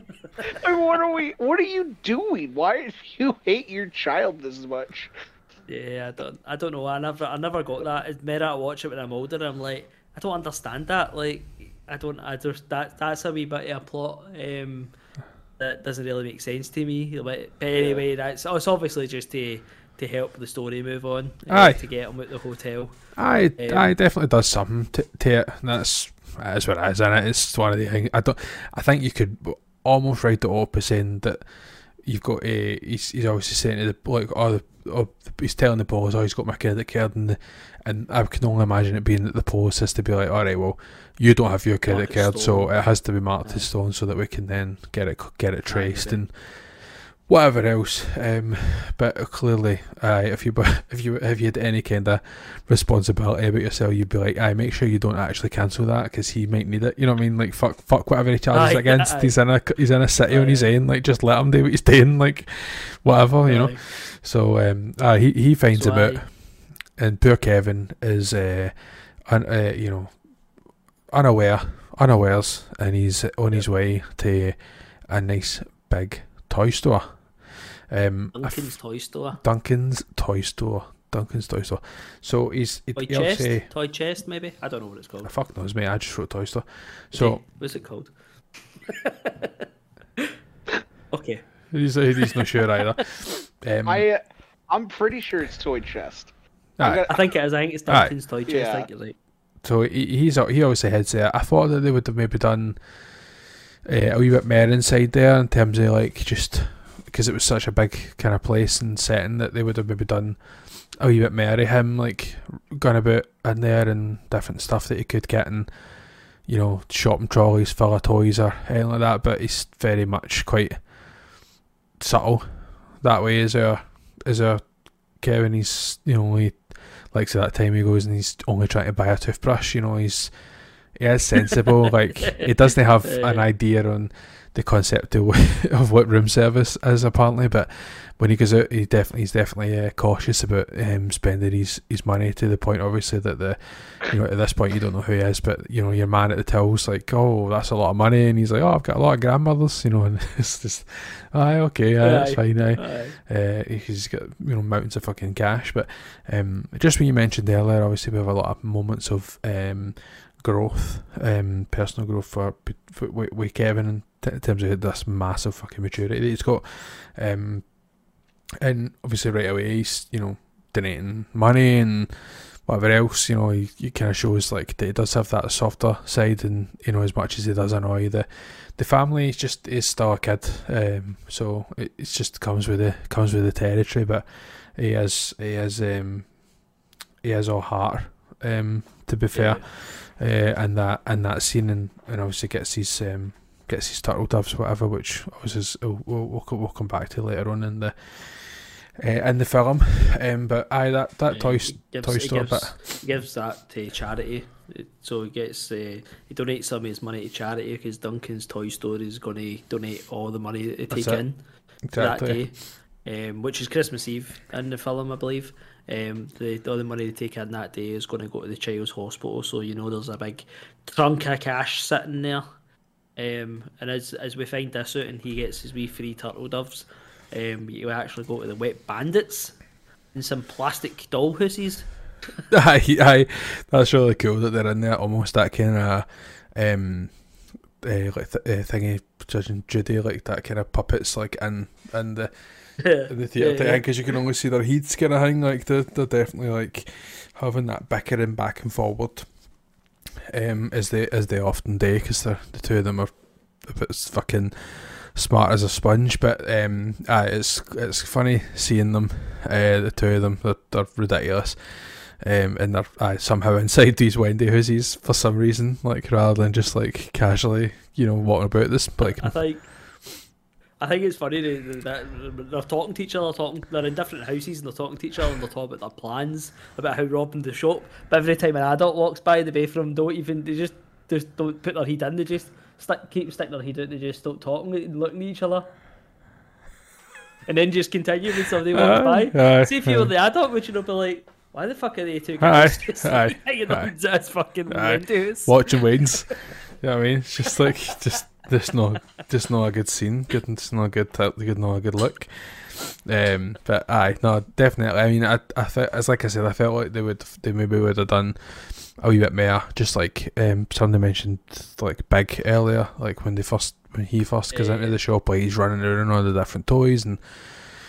It's that uh, marketing opportunity probably more than anything else that you know, he's going around and he's trying all this different stuff. But you know, he's maybe that's the point is that he's in for what he's in for, and he's the it's meaningful that he has this conversation. You know, with the with the owner of the of the stores. We we find out whatever later and stuff.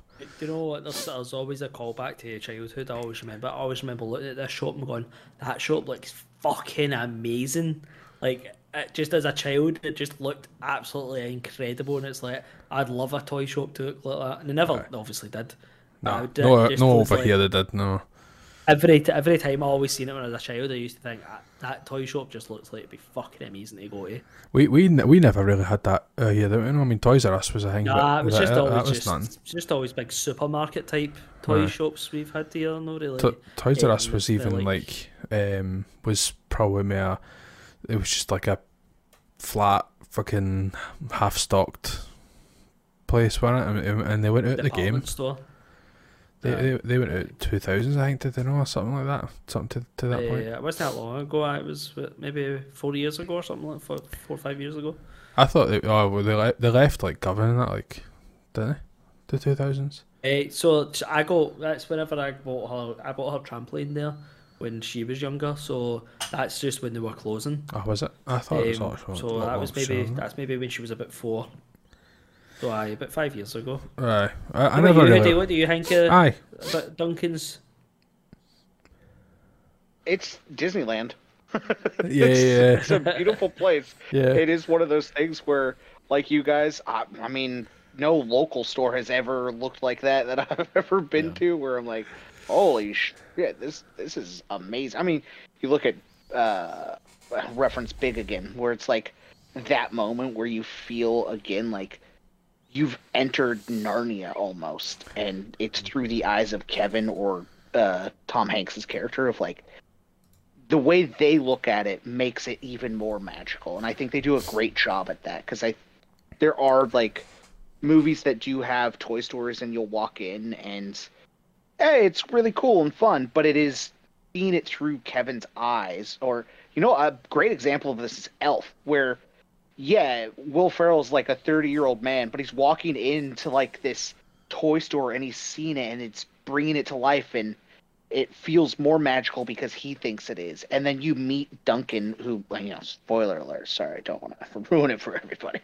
But the the the old guy at the cash register, who might may or may not be Duncan, uh, like you meet him and like his genuine care for what this place is and what this place stands for, is another part that I think makes just that toy store alone a character again where it's like oh man that matters and that's iconic and I, I know this place and i feel like this is a real place despite it not being a real thing. Also it is duncan's toy chest. I looked it up. Uh, the, like i love how much this one feels like christmas in uh, almost a more christmas way than the first one i feel like the first one is a uh, a mixture of Christmas and Thanksgiving, and it's a holiday. This one feels like it's Christmas, where you're going around all the iconic places. You're seeing Times Square. You're seeing not Times Square. Sorry, uh, uh, Rockefeller Plaza. Like those moments feel so magical, and I love feeling like that warmth that you get when you walk in there and you're seeing him talk to him, and then Kevin doing the right thing in that moment and being like, "No, I I would just spend the money to you know like buy candy or something that would kill me or whatever he says." like Aye, Yeah. aye. that, that moment is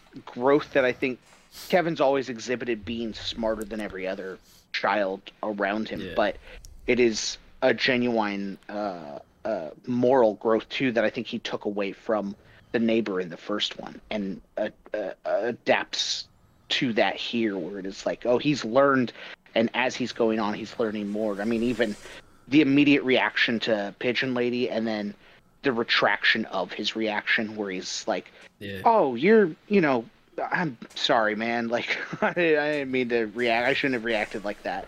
Uh, Yeah. is such a genuine moment that I think is is well illustrated uh, in the toy store, where it is like, Yep. okay, he's doing the right thing. Yeah, yeah, hundred percent. Um, so yeah, the toy toy store, as I say, is short short lived, but it does set the scene and sets the stakes. So it's you know fair dues. It's it's it does exactly what it what it needs to be. Um, as much as I've said that, I expected a wee bit more. It does it doesn't need it, which is which is exactly perfect with what they've uh, what they've done. They've they've, they've shown. As Gary said, they've got um a wee bit of um you know charitable uh, donations and on probably their busiest busiest year, um, busiest day of the year. They're going to donate all this stuff and and they've told they've told them exactly where um, the stuff is going to go. Kevin is obviously heading back outside, and then who do we see as the sticky bandits? Uh, fresh off the uh, off the heels of their their new home base apparently, um, where they hatch all their plans. They're they're sitting there and they're um, obviously they've clocked eyes on our Kevin. Um, you know, so they're, they're setting up that part where he's, you know, hiya pal, and uh, he just fucking screams his wheel lungs out, and nobody seems to bat an eyelid that these two grown guys are chasing him through the uh, through the tune. So as I mentioned earlier, Gillian has um, said a few bits and pieces, and she chimed in here to go, "What, what the fuck is is he some sort of mastermind that he thinks to buy these beads, and suddenly he's just going to know to use them when there's nobody else about, and then he fucking lets them loose." Like, Aye, Aye. again, it's just pure comedy. Uh, is it mixed in with like just this fucking sadistic mind that Kevin seems to have as well. That he can just come up with this stuff. Uh, anyway, Do you know the scene? The scene he actually screams. I was watching it the, the day, as I said. And I was actually I was just watching like with like laser focus the day, and the bit that he screams, there's actually a police officer, and you see him walking behind Marv and Harry, and I'm like to myself, literally any police officer should probably be like, "What the fuck's wrong? Like, Aye, what's aye. happening?" And you just see him, and he just like that, like walks right by and looks, and just like keeps walking. And like, two guys, two grown guys walking up to a wee boy screaming, he's just like, okay. aye, And then just walks away. it's New York. And that, that's just what it's like. It's New York. So he he does the I, off. I just noticed that. I noticed that the day. Uh, he's so he's away and he uh, goes back to his uh, his home base. Um, unbeknownst to him, uh, they're setting him up because they're wanting to catch him out and come up and kick him out, uh, kick this poor child out to the curb uh, on the, on a stolen uh, credit card claim. And obviously they, they go up and, and I love this uh, scene that they set up where where they, they all, all the fucking people who seem to work in this hotel all walk in at the one time, and obviously they, they, they do the whole um, you know the gangster film, as Gary said, they make makes another appearance, and he's expert pause and playing. You can literally hear him laughing, like when he's in between the pauses and stuff. Uh, but anyway, you know, so there's the, the he manages to convince them all to you know get on their, their knees, and as, as Gary said, you, you can't stop watching. Uh, you know your man at the front there, and he's just oh ridic- ridiculously Oh. I love you. Uh, exactly, aye, this big declaration. See, see, one of the jokes. One of the jokes is even funnier. It's literally just before that, and it's uh, it's the guy, the gangster, and he's like. He's talking to his girlfriend in the actual movie, but he's Oh. obviously pausing it and stuff like that. And he goes like, uh, I, "You were here last night, weren't you?" And the guy's like, "Oh, I was." He's thinking about that was him that was in the shower, and he says, "Ah, you were here last night. You were smooching. You were smooching with my brother." And he's like, and they're all looking at him like, "What the fuck? Were you up here smooching with somebody's brother?" And then like he's like, "No, you've been smooching with everybody." Mo, wee Al with a gimpy leg, Cliff, and then they all turn around to the old security guard and he's got a name band on it, says Cliff. and he's like, no! Aye, that's so good. I I loved that. Uh, just again, this, So this genius uh, to bring up stuff, you know, just peppering in these wee things, uh, and then obviously he manages to talk them into, uh, oh, on your knees, you know, and that that kind of thing, and then uh, we, we we break out the fucking Tommy gun again, which just it's just ridiculous that it's that it even you know occurs, um, but you know Kevin being the the the wido that he is um, hangs about rather than just like he could have escaped like 10 minutes ago like once the Tommy gun goes off like he could just he could have bolted and instead he's got to pull his faces and drop his lines before he runs out uh, that fire exit um but I I think he's a line. Who'd he's Hold like what line I genuinely am uh, drawing a blank. I'm trying to think. it's the the the on you go Merry Gary Christmas, you filthy animal. there you go Oh, Ready? Pause. And a Yeah. happy new year. yeah, yeah, yeah. love it, love it. Um, so I he, he obviously does the boost uh, straight in to our sticky bandits who are just straight up kidnapping now. Um, unabashedly kidnapping him uh, is the only thing you can describe. Now I wrote a note on Also, here. there's a gun out in public. yeah, exactly. Nobody again. Yeah. I know. Nobody cares. if if they had just left him alone, they could have went on and robbed this place and left, and he would never have known. But instead, they've, they've got to stalk out his his hotel and wait for him. And try, I mean, like he wants away for them as much as anything. So you know, I mean, you've got to just imagine that he wouldn't have went anywhere near them because he's not got a cause at this point of the film. He doesn't know that they're going to rob um the the toy store or anything like that. So they have literally like watched him go into this hotel, decided to wait for him coming out, and now they've just straight up fucking kidnapped him. Um, which is just one of the kind of funny things that you would just be better off. Literally, he would be better off just ignoring him, and everything would have been fucking fine for the sticky bandits. They would be fucking millionaires by now, I'm sure. if they were if they were smart enough to commit any uh, commit any crimes. Um, we obviously see like you know if it's flips over and and the the family are having a, an absolute horrid time. Not because they they, they miss Kevin but because it's fucking raining uh, down in Florida, which is just funny in its own right. Um, which is obviously when they figure out that he's in New York and they are, you know, are buzzing to to, to leave. Um, again, only because it's raining, uh, not because apparently any of them fucking Kevin whatsoever. Uh, um, Two things that I love about these scenes is I love the I, well three things. But, well, no, I don't love the other one, but um, what you're talking about the maturity, the how mature, more mature this film is. Like the the talk and use about a gun in Aye, this film. aye. Like it's like I've got a gun. Like if you make any moves. He, I think he actually says like you'll be blowing bubbles at the back of your head or something Aye, like that. aye. You know, it's it's something like that, and it's like wow, the stakes have really rose for like in the first film, Kevin was just like a nuisance in the way aye. uh, them trying to rob this house, but in this one they're like, no, we're gonna kill you, like Aye, aye. you, you're dead, like Aye. this is the end for you. They literally, as Marv is telling them their story, and he's record, Kevin's cheekily recording it on his walkie-talkie thing. Um, Marv's literally telling them like, "Oh, we're going to rob Duncan's toy store, and we're going to do this, and we're going to do that." Uh, and uh, he's like, "Why are you telling him this?" And he's like, "Ah, he's going to be dead anyway. What's the matter?" Aye. You know, and uh, and also the second thing I love is when the family are in uh, uh, where are they? Miami. They're in Miami, and it's the callback to the first film where they're all sitting watching the film, and it's in Spanish this time, whereas it was in French the last time, and they're all just like watching it, even though they probably don't understand it. And I just I love that we callback to the first film. Aye. I'll, I'll, I'll also add that, of course, they chose to go to Florida because they all deserve to be in hell for what they. I'll tell you what. From a from a resident uh, American uh, Gary laughing at that one, we can tell that that's an absolute uh, adapt joke. So yeah, perfect, was. perfect. God bless America. Absolutely. Uh, now, forgive me because I never took a note.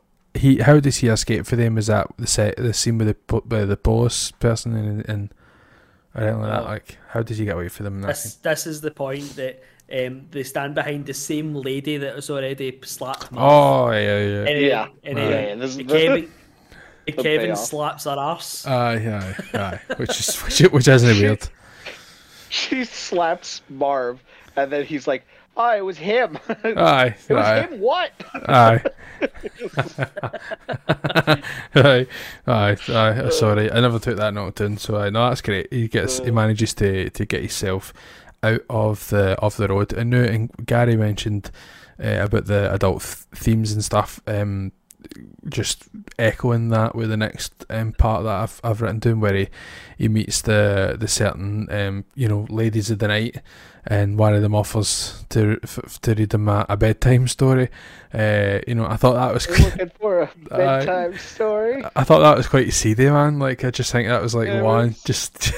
do you know what I mean? That was just like I know they're talking about killing the boy, but yeah, I don't think he really is quite old enough for anything before that killing. So, um, aye, it's one of the weird uh, lines. Obviously, they're, they're just trying to set up like how how much of you know what he's got to sell into, you know, there's you know homelessness there and and people like fucking crazy folk and jump inside taxis and and this is one of the things that Gillian says. Like, I mean, how fucking ridiculous is it that you know this Wayne gets into a taxi and the taxi driver's first instinct is to, to scare the guy to scare the Wayne sorry by saying like it doesn't get any better in here do you know what I mean like inside this taxi you know what I mean so he just goes to the taxi and runs like fuck so um aye it's funny I think This is- this to see that There you go.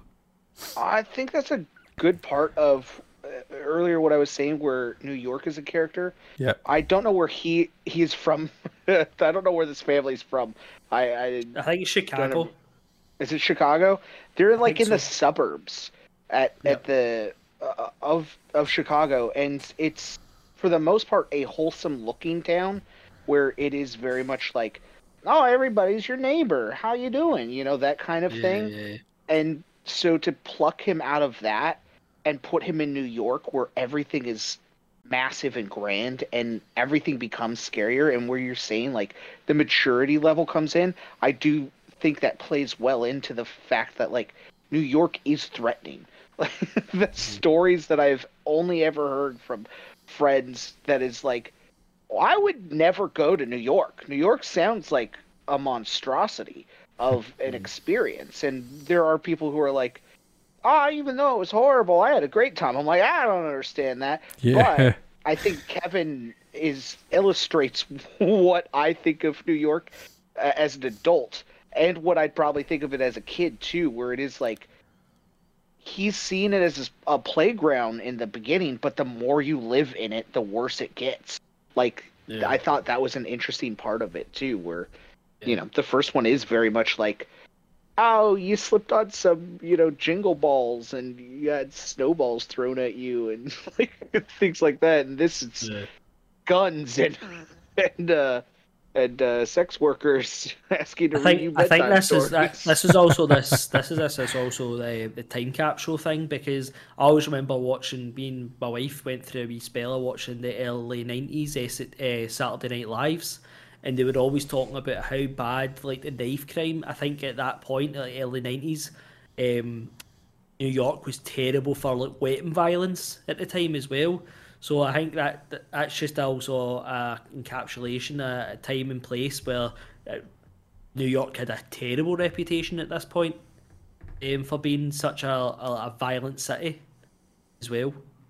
Just to Well, yeah, I- so we, I would- a frame of mind, a time scales. Yeah, I would agree. I mean, I, I think that's a that's a good point of like, oh, okay, yeah. I mean, they're capturing the culture. Yep, definitely. Um. So yep. So the he's obviously out out, out and about, and um, I'm I'm sure it's around about yeah when the when the, obviously the dad says like oh I think it's slightly before that the dad's obviously mentioned about the the brother's house and we we first see the the flat it's under renovate well he says it's renovation but it's just like a fucking straight up abandoned house at this point. Um the way that the way that the the, the flat kind of is shown initially um before Kevin uh, leaves. Obviously to to start with and starts continues kind of wandering around the around the city, um, which is like obviously where he finds himself back in the park again, um, and he's he obviously kind of runs uh, runs away initially for the for the pigeon woman, um, but you can see that obviously it's like again that character growth where it's like I'm gonna like fuck this, like there must be something like more wait like with this person, like I, you know, I, I'm going to turn her in and I'm to speak to you know speak to her initially and, instead and you know and it's all it focuses initially around the the pigeons to start with and, and just that inquisitive side of of him and um you know which is which is great to to kind of see that as well. And obviously they, they kind of touch on like that nobody's later on they, they go for some warmth end up in the theatre um and they, they start talking about you know that she doesn't have any friends and he's even solving her problems where she's you know he's uh, in his usual Kevin way. It's like maybe if you, maybe if you wear clothes that are covered in pigeon poop, you know, and she's like, well, I suppose I, I don't really give people the opportunity to come and speak to me. You know what I mean? So um, I think that's the the that that just kind of shows you know the the heat that this wee guy's got on him that he can offer advice and, and point somebody in, in the right direction in, in terms of you know what, what maybe she's missing out on. Um, mm. So I they have a good uh, a good heart to heart. Uh, it does does does Kevin. So I I, I can't speak to well, any word uh, specifically, but. What, what I liked about this scene is exactly the same. What I liked about like the old man and the Greta situation was Kevin's passing this knowledge off. It's it, the way he says it is like oh my I think it's his granda. He says, Oh my granda says this and that and you know, he's no passing it off as oh, I mean, I think you're doing the wrong thing. It's more just like I've heard people say this yeah. advice and he's getting it off and it's actually really, really good advice um, that he's given unknowingly, I suppose. Aye. Um, and I, I just that that's also that childish sort of I'm just going to say what I want, but actually the exact same with the Gritter guy. It just it was actually probably what they had to hear, um, and I, I, I, like that as well. That's that's really good. And on a serious note, how is that woman well when she's covered in bird shit constantly? I know. that woman should have some sort of sickness, blindness, or something like that. No way you can wear a jacket covered in bird shit and a hat covered in bird shit and think you're alright. She's it's, it's resistance. It's, she's built up. It's built up a fucking resistance to it. It's fine. Yeah. She's got feathers and shit like that. She's got feathers. Aye, hundred percent. Aye. Aye, I quite liked her, her character, and I quite liked the fact that yeah. obviously you know they go and she's he's showing her like she's she's showing him sorry like the the the, the theater and and you know she's saying all these different things that um she's managed to like witness, you know, as, as being there. So yeah. she's she's obviously quite clearly, you know, educated as well and has a lot. Of, I mean, it's not like crazy bird lady. It's just she's just she is a her own person. Yeah, it's more well, like think... she's cult she's cultured, but just maybe lost her way in society a wee bit.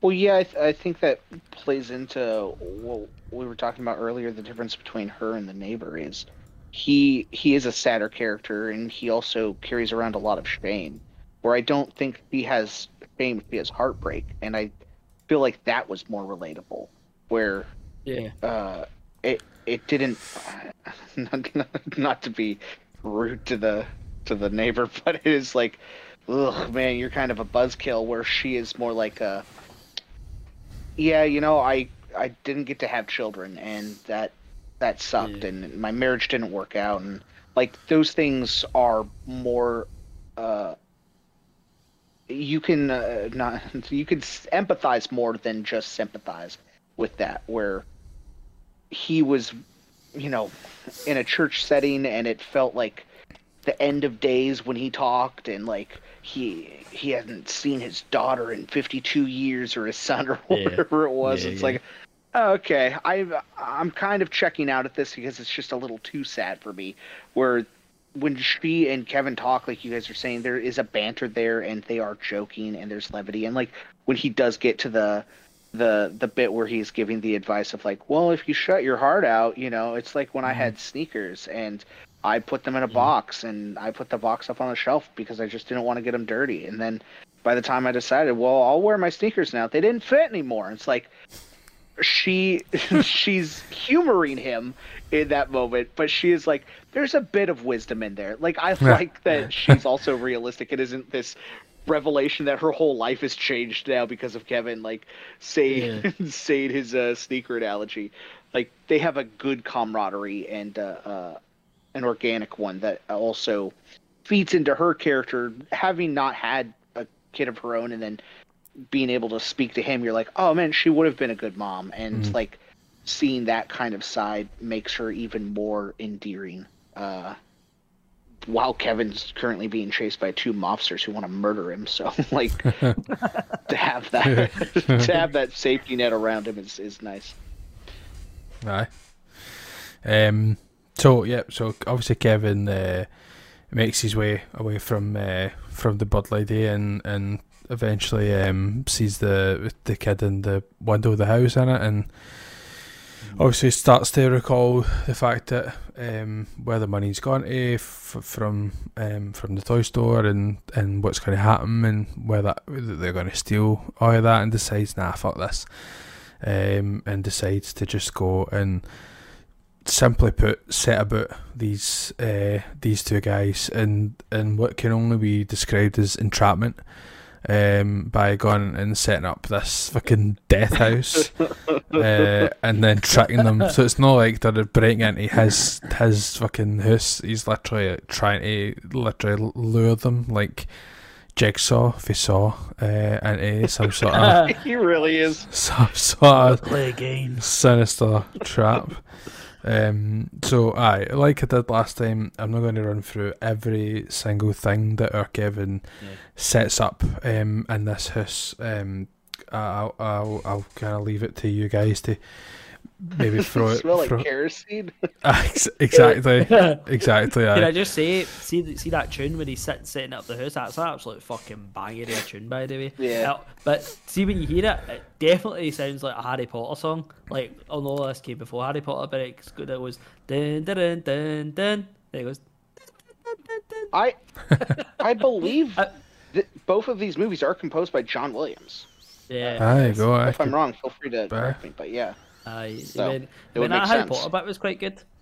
Aye, aye, but- but that whole thing. bit was quite good. We'll put that in Harry Potter. You get that in there. Get that in there. Um, so I, uh, I don't know if if uh, you want to throw out one or two of your kind of favourite um, bits that you've kind of seen that he's he, that he's obviously set up and fucking set about them way. the uh, Fine, I know- the whole brick sequence. Yeah, yeah. That everything about that. Oh yeah, we'll throw another one. No, no, no, no. Marv, Marv slowly dying. It's like I half expected because he gets hit so many times. I'm like, well, this is unrealistic. So mu- the next brick must make birds fly around his head. Like it's going to turn into an actual cartoon Aye. at this point. Because because you, you, I think un- even the first one was fucking unrealistic. That'd have killed him. That would have absolutely fucking killed Oh him. Oh my god! Yeah. I don't well, I know, mean, like, the other the other, because it would have been blood splatter. The other uh, bit of torture that I'm like, okay, this is this is like a wily coyote bit where he's like walked off the cliff and he's still standing there and doesn't realize he's about to fall to his death. This like when Joe Pesci walks out the door, his head's on fire, and he's just like kind of standing there like, what is that? smells good. like whatever. I was uh, laughing at that at that scene, like because Yeah, I it's so I did, I actually wrote like almost a similar kind of thing to you because he's obviously you know he goes in and he's turning on the lights and it's that false sense of security. Eventually, you know, pulls one, nothing happens. Suddenly, his fucking hat's on fire. But the fact that he Yeah. thinks like, oh, I'm going to do a fucking headstand inside this fucking toilet bowl, um, and and, and we uh, there's obviously enough fucking kerosene in that toilet to blow up the entire fucking block. Never mind the fucking the house, which it doesn't even do. Oppenheimer. Um, so I put a note on there, it's just on my on my. Uh, I, I wrote down in my notes that it's almost kind of the the cartoon like kind of you know Tom and Jerry uh, damage range. You know, like where it only affects like the person that's getting hurt, like it does not any no damage to like the Yeah. surroundings or anything. Like it's only the person, like Yeah. quite self-contained. Um, in that in that self. So I mean, for, for me, the my the one the bit that I, I thought was was fucking uh, equally as um as killing because it, it will literally be a killing blow. Is um when your man obviously is just you know f- fell in all the paint and he's going to wash his hands and he's fucking electrified the fucking the the the the, the post he goes to use the, the turn the two handles and literally you can see like his skeleton he's getting electrocuted that much. Like he's he's not getting back up but he's not even hitting the ground. Like he should be soldered to those uh, to those what taps like without a doubt. Um absolutely soldered with it moving. So um uh, it's full of, full of comedy with, with, with Marv um, with that uh, especially that paint scene like where he's like like slipping like with no momentum and then suddenly like he slips like enough to like slip and slip forward like into all the paint. It's like come on the fuck man come on what I always like about that bit is when actually like you see him he's got paint in his mouth and all that. Yeah, I love yeah. it like the inconvenience of that. I love it like it's not just like he's got paint and he's, you know he's still got you Aye. see his eyes is- I love it it's just absolute matted on him. Because you just think to yourself how horrible that would feel and he's spitting it out and stuff like that. You're like oh it's disgusting. Um I, I always I always like the but just just purely just because it's a callback to the paint scene the paint cans getting flung Aye. and they're like oh, oh remember this remember this Aye, and we're like oh let's pretend to walk upstairs ouch oh Marvin Aye, they're laughing at each the other, aren't they? Aye. and they're all ah brilliant brilliant like it again I'm oh wow oh smacked me on my mouth and then they're like ah like let's go this big fucking bar just comes right out and punts the both of them right out their Aye. trainers Aye. right, that's gen- right down a fucking story floor. the both was just lying there like ah I love it and then when they get up Marv's trying to build his uh, no is it Harry Harry what one's Harry is he the Afro one The no, Marv's Harry, the no, Marv's the daft Marv- one. Marv's yeah. the- Marv, Marv's trying to build he's building that kind of rickety wee shack and he's trying to like build a ladder up and he's uh, Harry's like he's like is this safe and he's like aye and he shakes it and it's pure wobbly Aye, the full hang he's like aye we'll go up it's, aye, we'll be fine, we'll be fine. Uh, I, I like But, the, aye, the, the all fact good. that even after the, the the metal pole's done the damage in itself, and these literally like cuts the ropes and the full hang's just fucking tumbling towards them. Like If- if I was there to, genuinely, if I was there to, I would have just laid there and just gave in. Like no chance would I have get back up. I would have just went, "Do you know what? It's time to fucking either try and get out of here or what? Like this cunt's going to kill us. You know what I mean? he, he's going to take us out the game. Like there's no question that he's going to take us out the game. Um, but do, I um, do like when they go the day up, go up the stair and it's the, the toolbox. I, I just fucking that toolbox. Not not not a one fucking thing about that would have would have even remotely have been fucking what happened. What's what's that noise? Dum Aye. dum dum dum dum. Aye, and they that- get both of them got squashed and it's their noses. The both their noses is look it looks brilliant. He's like, I think it was a toolbox. Aye, uh, it's it was obviously it's fucking it's for kids anyway. It's just it is what it is, but it's just that that way where it's you, you're kind of thinking surely this is a fucking like too much of a fucking cartoony setup, but you know whatever. It's the films, that's what it is. But I it, it, it was like fucking dancing its way down the stairs, like it would have just fucking fell. Aye, aye. It fell flat on its fucking face and skated down. But anyway, that is what it is. It's fucking funny on its same. Um, And still That's who they mentioned the kerosene. Kerosene. Oh yeah, that was class. Kerosene on the rope was was absolutely fucking brilliant. Um, I, I actually wrote one of my first notes was the fact because he just plucks the kerosene out of nowhere. It's like who the fuck is using kerosene? Um, you know what I mean? Like just uh, how the fuck does he know what to do with it? But anyway, he he's a smart smart kid. Um, so he's he's the ropes. It's just that way that he, he's he does the off and they're they're fucking you know obviously running it running after him. And it's that cutting down he's like hey it's this smell like kerosene. Just like oh, Merry Christmas boys. And obviously you know with enough fire on that rope that it probably would have burnt the whole house down but anyway as what it is. Um Then the land, which sets up the varnish landing back on top of them again. exactly There's all these paint paint tins of varnish fucking land oil. Yeah, yeah, I, I love when that. It also makes me feel sick when you see it because it's just that consistency thing uh, for for it. But um, I, I thought thought that was quite interesting that obviously they've managed to to find a place to do that.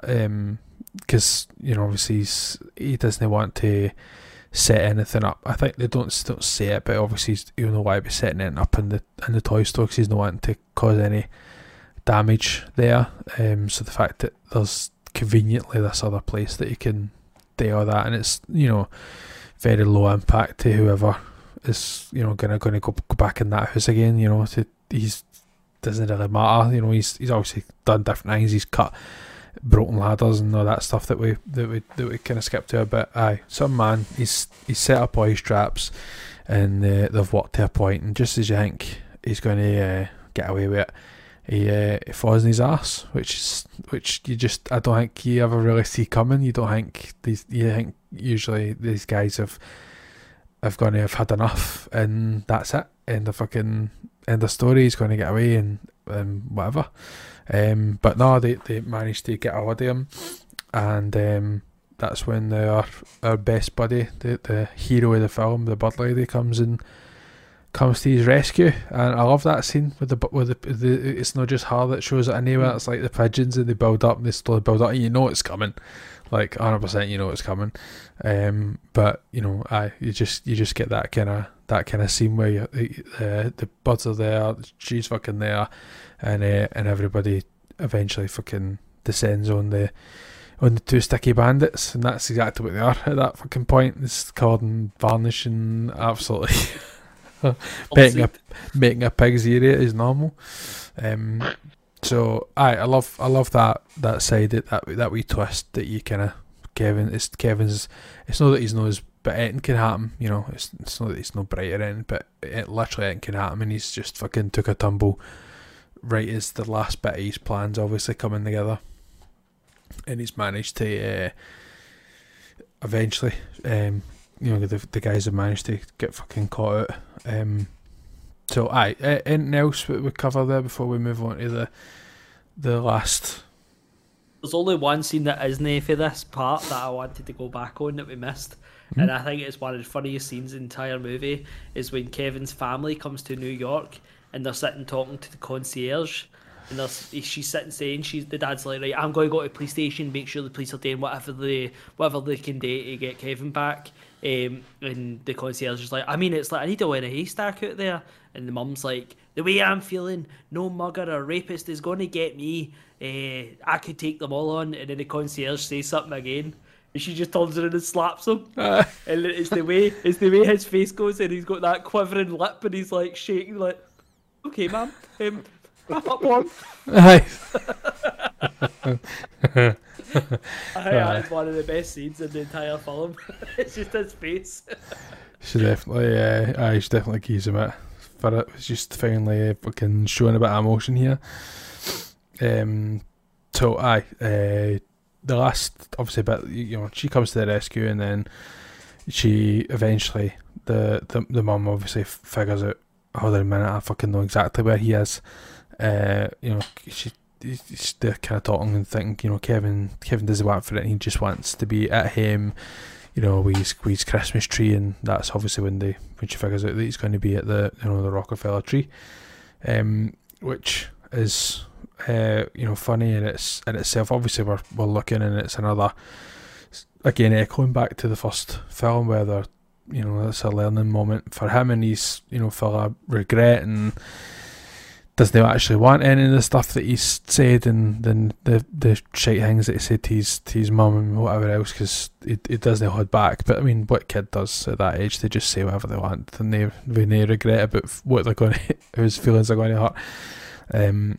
So anyway, so he's taking all his, his sins back, and eventually, obviously, the mum clocks Kevin, runs around him, and then just stops dead, which I just felt was just like the strangest thing. Like what she, the first thing she should have done, and I know they'd literally hug like two seconds later, but she should have fucking ran fucking right out of him and just fucking grabbed hold of him at the first sight that she could. So I maybe that's something. Maybe speak to speak to the relationship, maybe a character, but um, aye, I, I de- love that. definitely I love the, I love everything he's saying. As you say, he's like, "Oh, I'm so sorry for this, and I'm sorry for calling Buzz this, and I'm sorry for doing that." He's like, "I mean, all I want to see is my mum for Christmas," and then he literally he says it, and then he turns round and he sees his mum, and you hear him muttering to himself. And he goes, "Wow, that was fast." Aye.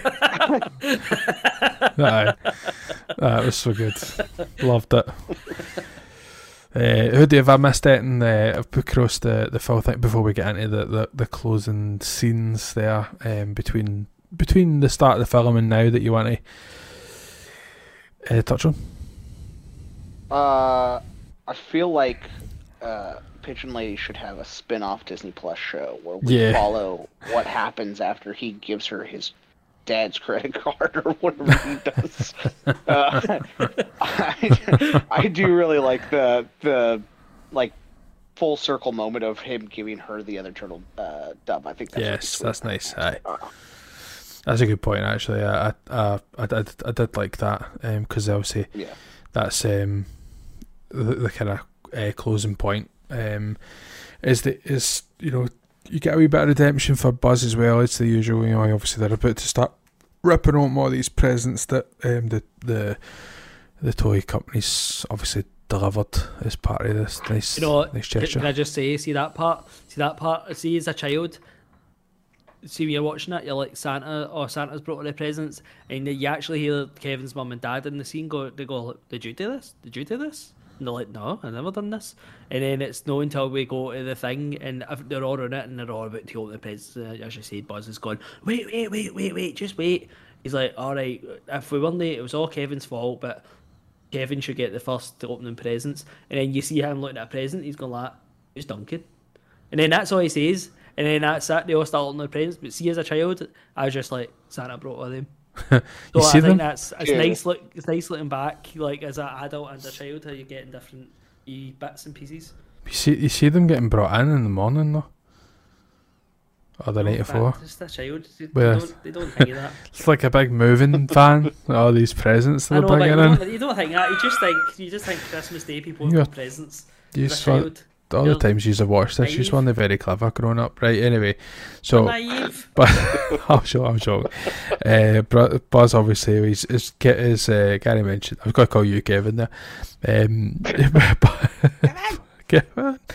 but Buzz obviously gives him the the present, and then in true Kevin uh, style, he sneaks off again when everybody's distracted. So it's just destined to happen over and over and over again. Um, anyway, so I, I actually wrote my notes. This this wee fucker doesn't stop because he just seems to keep fucking uh, sneaking away from everybody.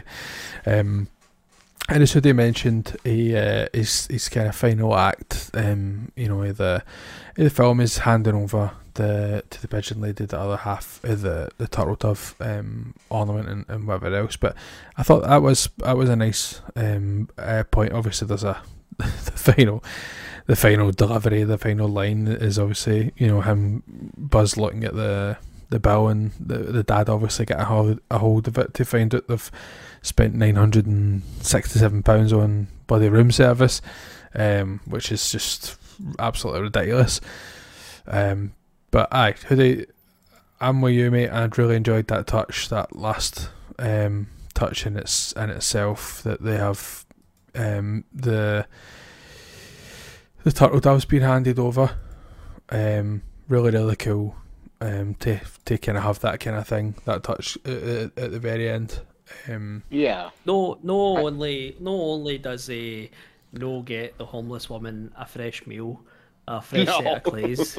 He gives her a porcelain, um, half a turtle dove. I don't even think he gave her the one with the ribbon on it. I think it's literally the useless one with a magnet that she can't hang anywhere. It's like that's what a homeless person needs: a porcelain dove. That's it. Well, he's it's it's it's the sentiment. You know what I mean? The, Dun- Duncan says you, you give that other one to, to to somebody significant to you or whatever the line is. But you know, what I mean, that's that's he's choosing that the person that's showing her showing him more care than his actual mum did. You know what I mean? So that's just I that's mean, just, yeah. that's just what it is. Um, but uh, aye, Hoodie, what, what what about you for the for the the closing points and the closing uh, thoughts on the film before we uh, before we close it for the episode? I think this movie's great. I think for all of its uh, plot holes, there's way more joy that I get out of this one than even the first one at times, where I'm like, oh man, I, I could I could watch this and never get tired. Like I said, uh, of watching it. Uh, the first one, I also just think it's like got the Mount Rushmore of classic Christmas movies that goes up there. Uh, but for a sequel to pull this off and doing the same thing over again, but not having it feel tired, is very impressive to me. And then it does improve on those things in ways that I think are better. Like we, we've touched on with the the Pigeon Lady, I think they do a better job there. The same with what I've said about Marv of like I think he's a better character in this one. like I think they they made him feel like less of a sidekick and more of an equal to Harry, where I think they knew the star power they had in Joe Pesci, but didn't understand the star power they had in the guy who plays Marv, who I don't remember his name unfortunately, but he is a star. You know, he's, he is a star. Daniel Uh, Stern, his name is. what's his name? Daniel Stern. Daniel Stern. Okay, well, Daniel Stern's great, and you know what? He should be in Home Alone Seven. Uh, wants to be. Uh, but yeah, like I, I think they do a great job of building upon and keeping the same bits without making it ever feel like I'd rather watch this. Like like we've said several times, these are just back to backs. You just watch them. They're a whole movie, the whole experience. I love them. Uh, yeah. I also think this one has uh, a better ending. I like this ending more, where it's it is that that sweet moment with him and her, and it, it does feel like closed. Like this is the end of their uh, of Kevin's story, where the first one does feel like, oh, you can make a sequel. This one, they were like, no, this is it, and then they stuck to that, and they just never made another one. There are no other Home Alones. No, just, there's definitely no. No, one hundred percent. Yeah. Hundred percent. yeah, it was really cool that they they did They that. knew, they knew the limit. They appreciated the limit. Yeah, yeah, they didn't they didn't milk this thing. No. They uh. they wanted to keep something sacred. Gary, you have closing thoughts and anything we've missed for the film? No, everything Hoodie says I totally agree with. It's if it's not in your top five must watches for Christmas, then your name's Sean McBride. Hundred percent. One hundred percent. Um, I f- I don't really have Next much. year we're reviewing the Grinch. Hi. uh, I don't have much much else, um, and, and I don't want to open my can of worms because it's it's twenty five past twelve and I'm fucking feeling it. But uh, I don't think any's have. So if he's have, then then a quick thought on it would be fine. But if he's haven't, Two out of five. would you would you watch the remake of the first one that came out fairly recently? No. I've seen all. I've seen all of them. You wouldn't watch it, Gary? No. See, I, I'm, I'm, just, I don't even have an affinity that much for, for it, and I don't even really feel too much of a pull. Um, Hoodie, what was your very quick thoughts on the on the remake? I uh, we're talking about the Ellie Kemper one, right? No, the new one. Aye, Whatever it was. aye. The one that was on Disney Plus. Yeah, yeah, yeah. yeah. Yeah. Yeah, I I think uh, it, uh, I don't think it's good, but I also think that it's fun enough if you have a family and you have Disney Plus.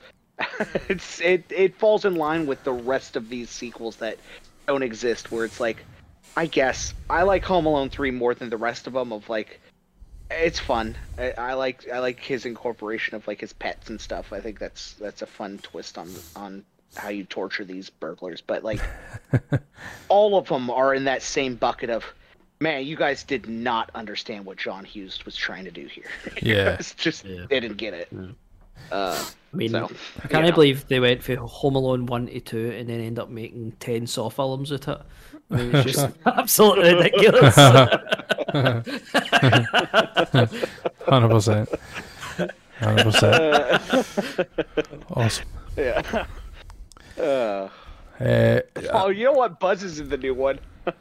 It's a Oh. spoiler. Felt very that. good, aye. And Very then- and uh, I'm gonna spoil this movie real quick. Go for Buzz is in the new one. He's like a, a lousy security guard, and he's like, I could have been something if it, but uh, he's like as he's listening to the radio, they're like, and Kevin McAllister's new security firm is opening another plant soon. So, you know, Kevin became a security uh, corporate. I don't, I don't know what you call it. Expert. Well, there you go. That's quite that's quite good actually. I quite like that we touch. funny. a wee nod Yeah. to how uh, he keeps things secure as opposed to him breaking into places and setting up all sorts of traps. Um, that's been uh, that's been the episode.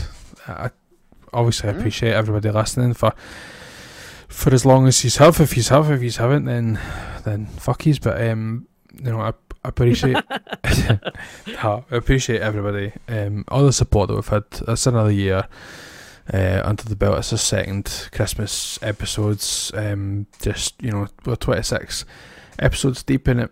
You know, it might not seem like a lot to a lot of people because you know most people do episodes you know weekly and whatever, and we just don't really have that time to, to do that. Um, and that's fine for us. You know, I, I like the pace that we're going. It's really really good. I'd, I'd like to try and record some double episodes. Make made an effort to do some double episodes next year. That you know where we record for this kind of duration, but can split it over. You know that two week period. We do like you know two episodes in the in the can type thing, and and I think we're you know we can maybe fit that kind of thing in at some point soon. Um, it's it's good She hundred percent. It's good to make time and, and do these review episodes. Um, I probably, in, in reflection, we could have probably split the, the review separately, but it is what it is. We've got a, a absolute banging episode here um, in the bag, and hope that everybody enjoyed it. I Hope everybody has a great um, break over the the festive uh, period and has an absolutely fantastic new year as um, as we sign off here. Um, we've already outlined the plans and the, the start of the episode. We're going to get try and get an early uh, episode in um, start next year with Rahul. Um, obviously, subject to availability, we'll try and get um, that one recorded as quick as possible to reduce any issues with bids and picks that people want that are for games that are coming out in January, and we'll start the whole ball rolling again. Um, I guess we're just going to declare me the fucking winner of the crown, so we'll see that as well in Absolutely. January. And uh, appreciate again my co-hosts for everything. Um, we've we've had another fantastic year. It's we're just getting kind of you know, as I, I'd like to say myself that we're getting you know better and better. Um, setups a bit um, cleaner as well, and and easier for me in terms of getting things uploaded and and everything else. Um, and hi, brilliant. Thanks again um, for everybody for listening, and take care.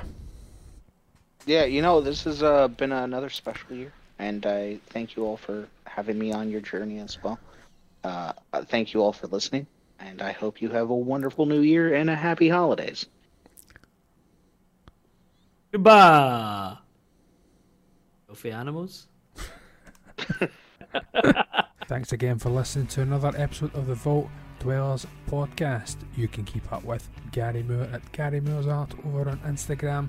Keep up with myself, Twitter on Twitch at Mr. Mac92, and you can't keep up with Hoodie at the Penny Marvels over on Instagram. A very special shout out to Al the Predator Tribesman for creating the intro and outro music. Thanks again for listening. Take care. Bye.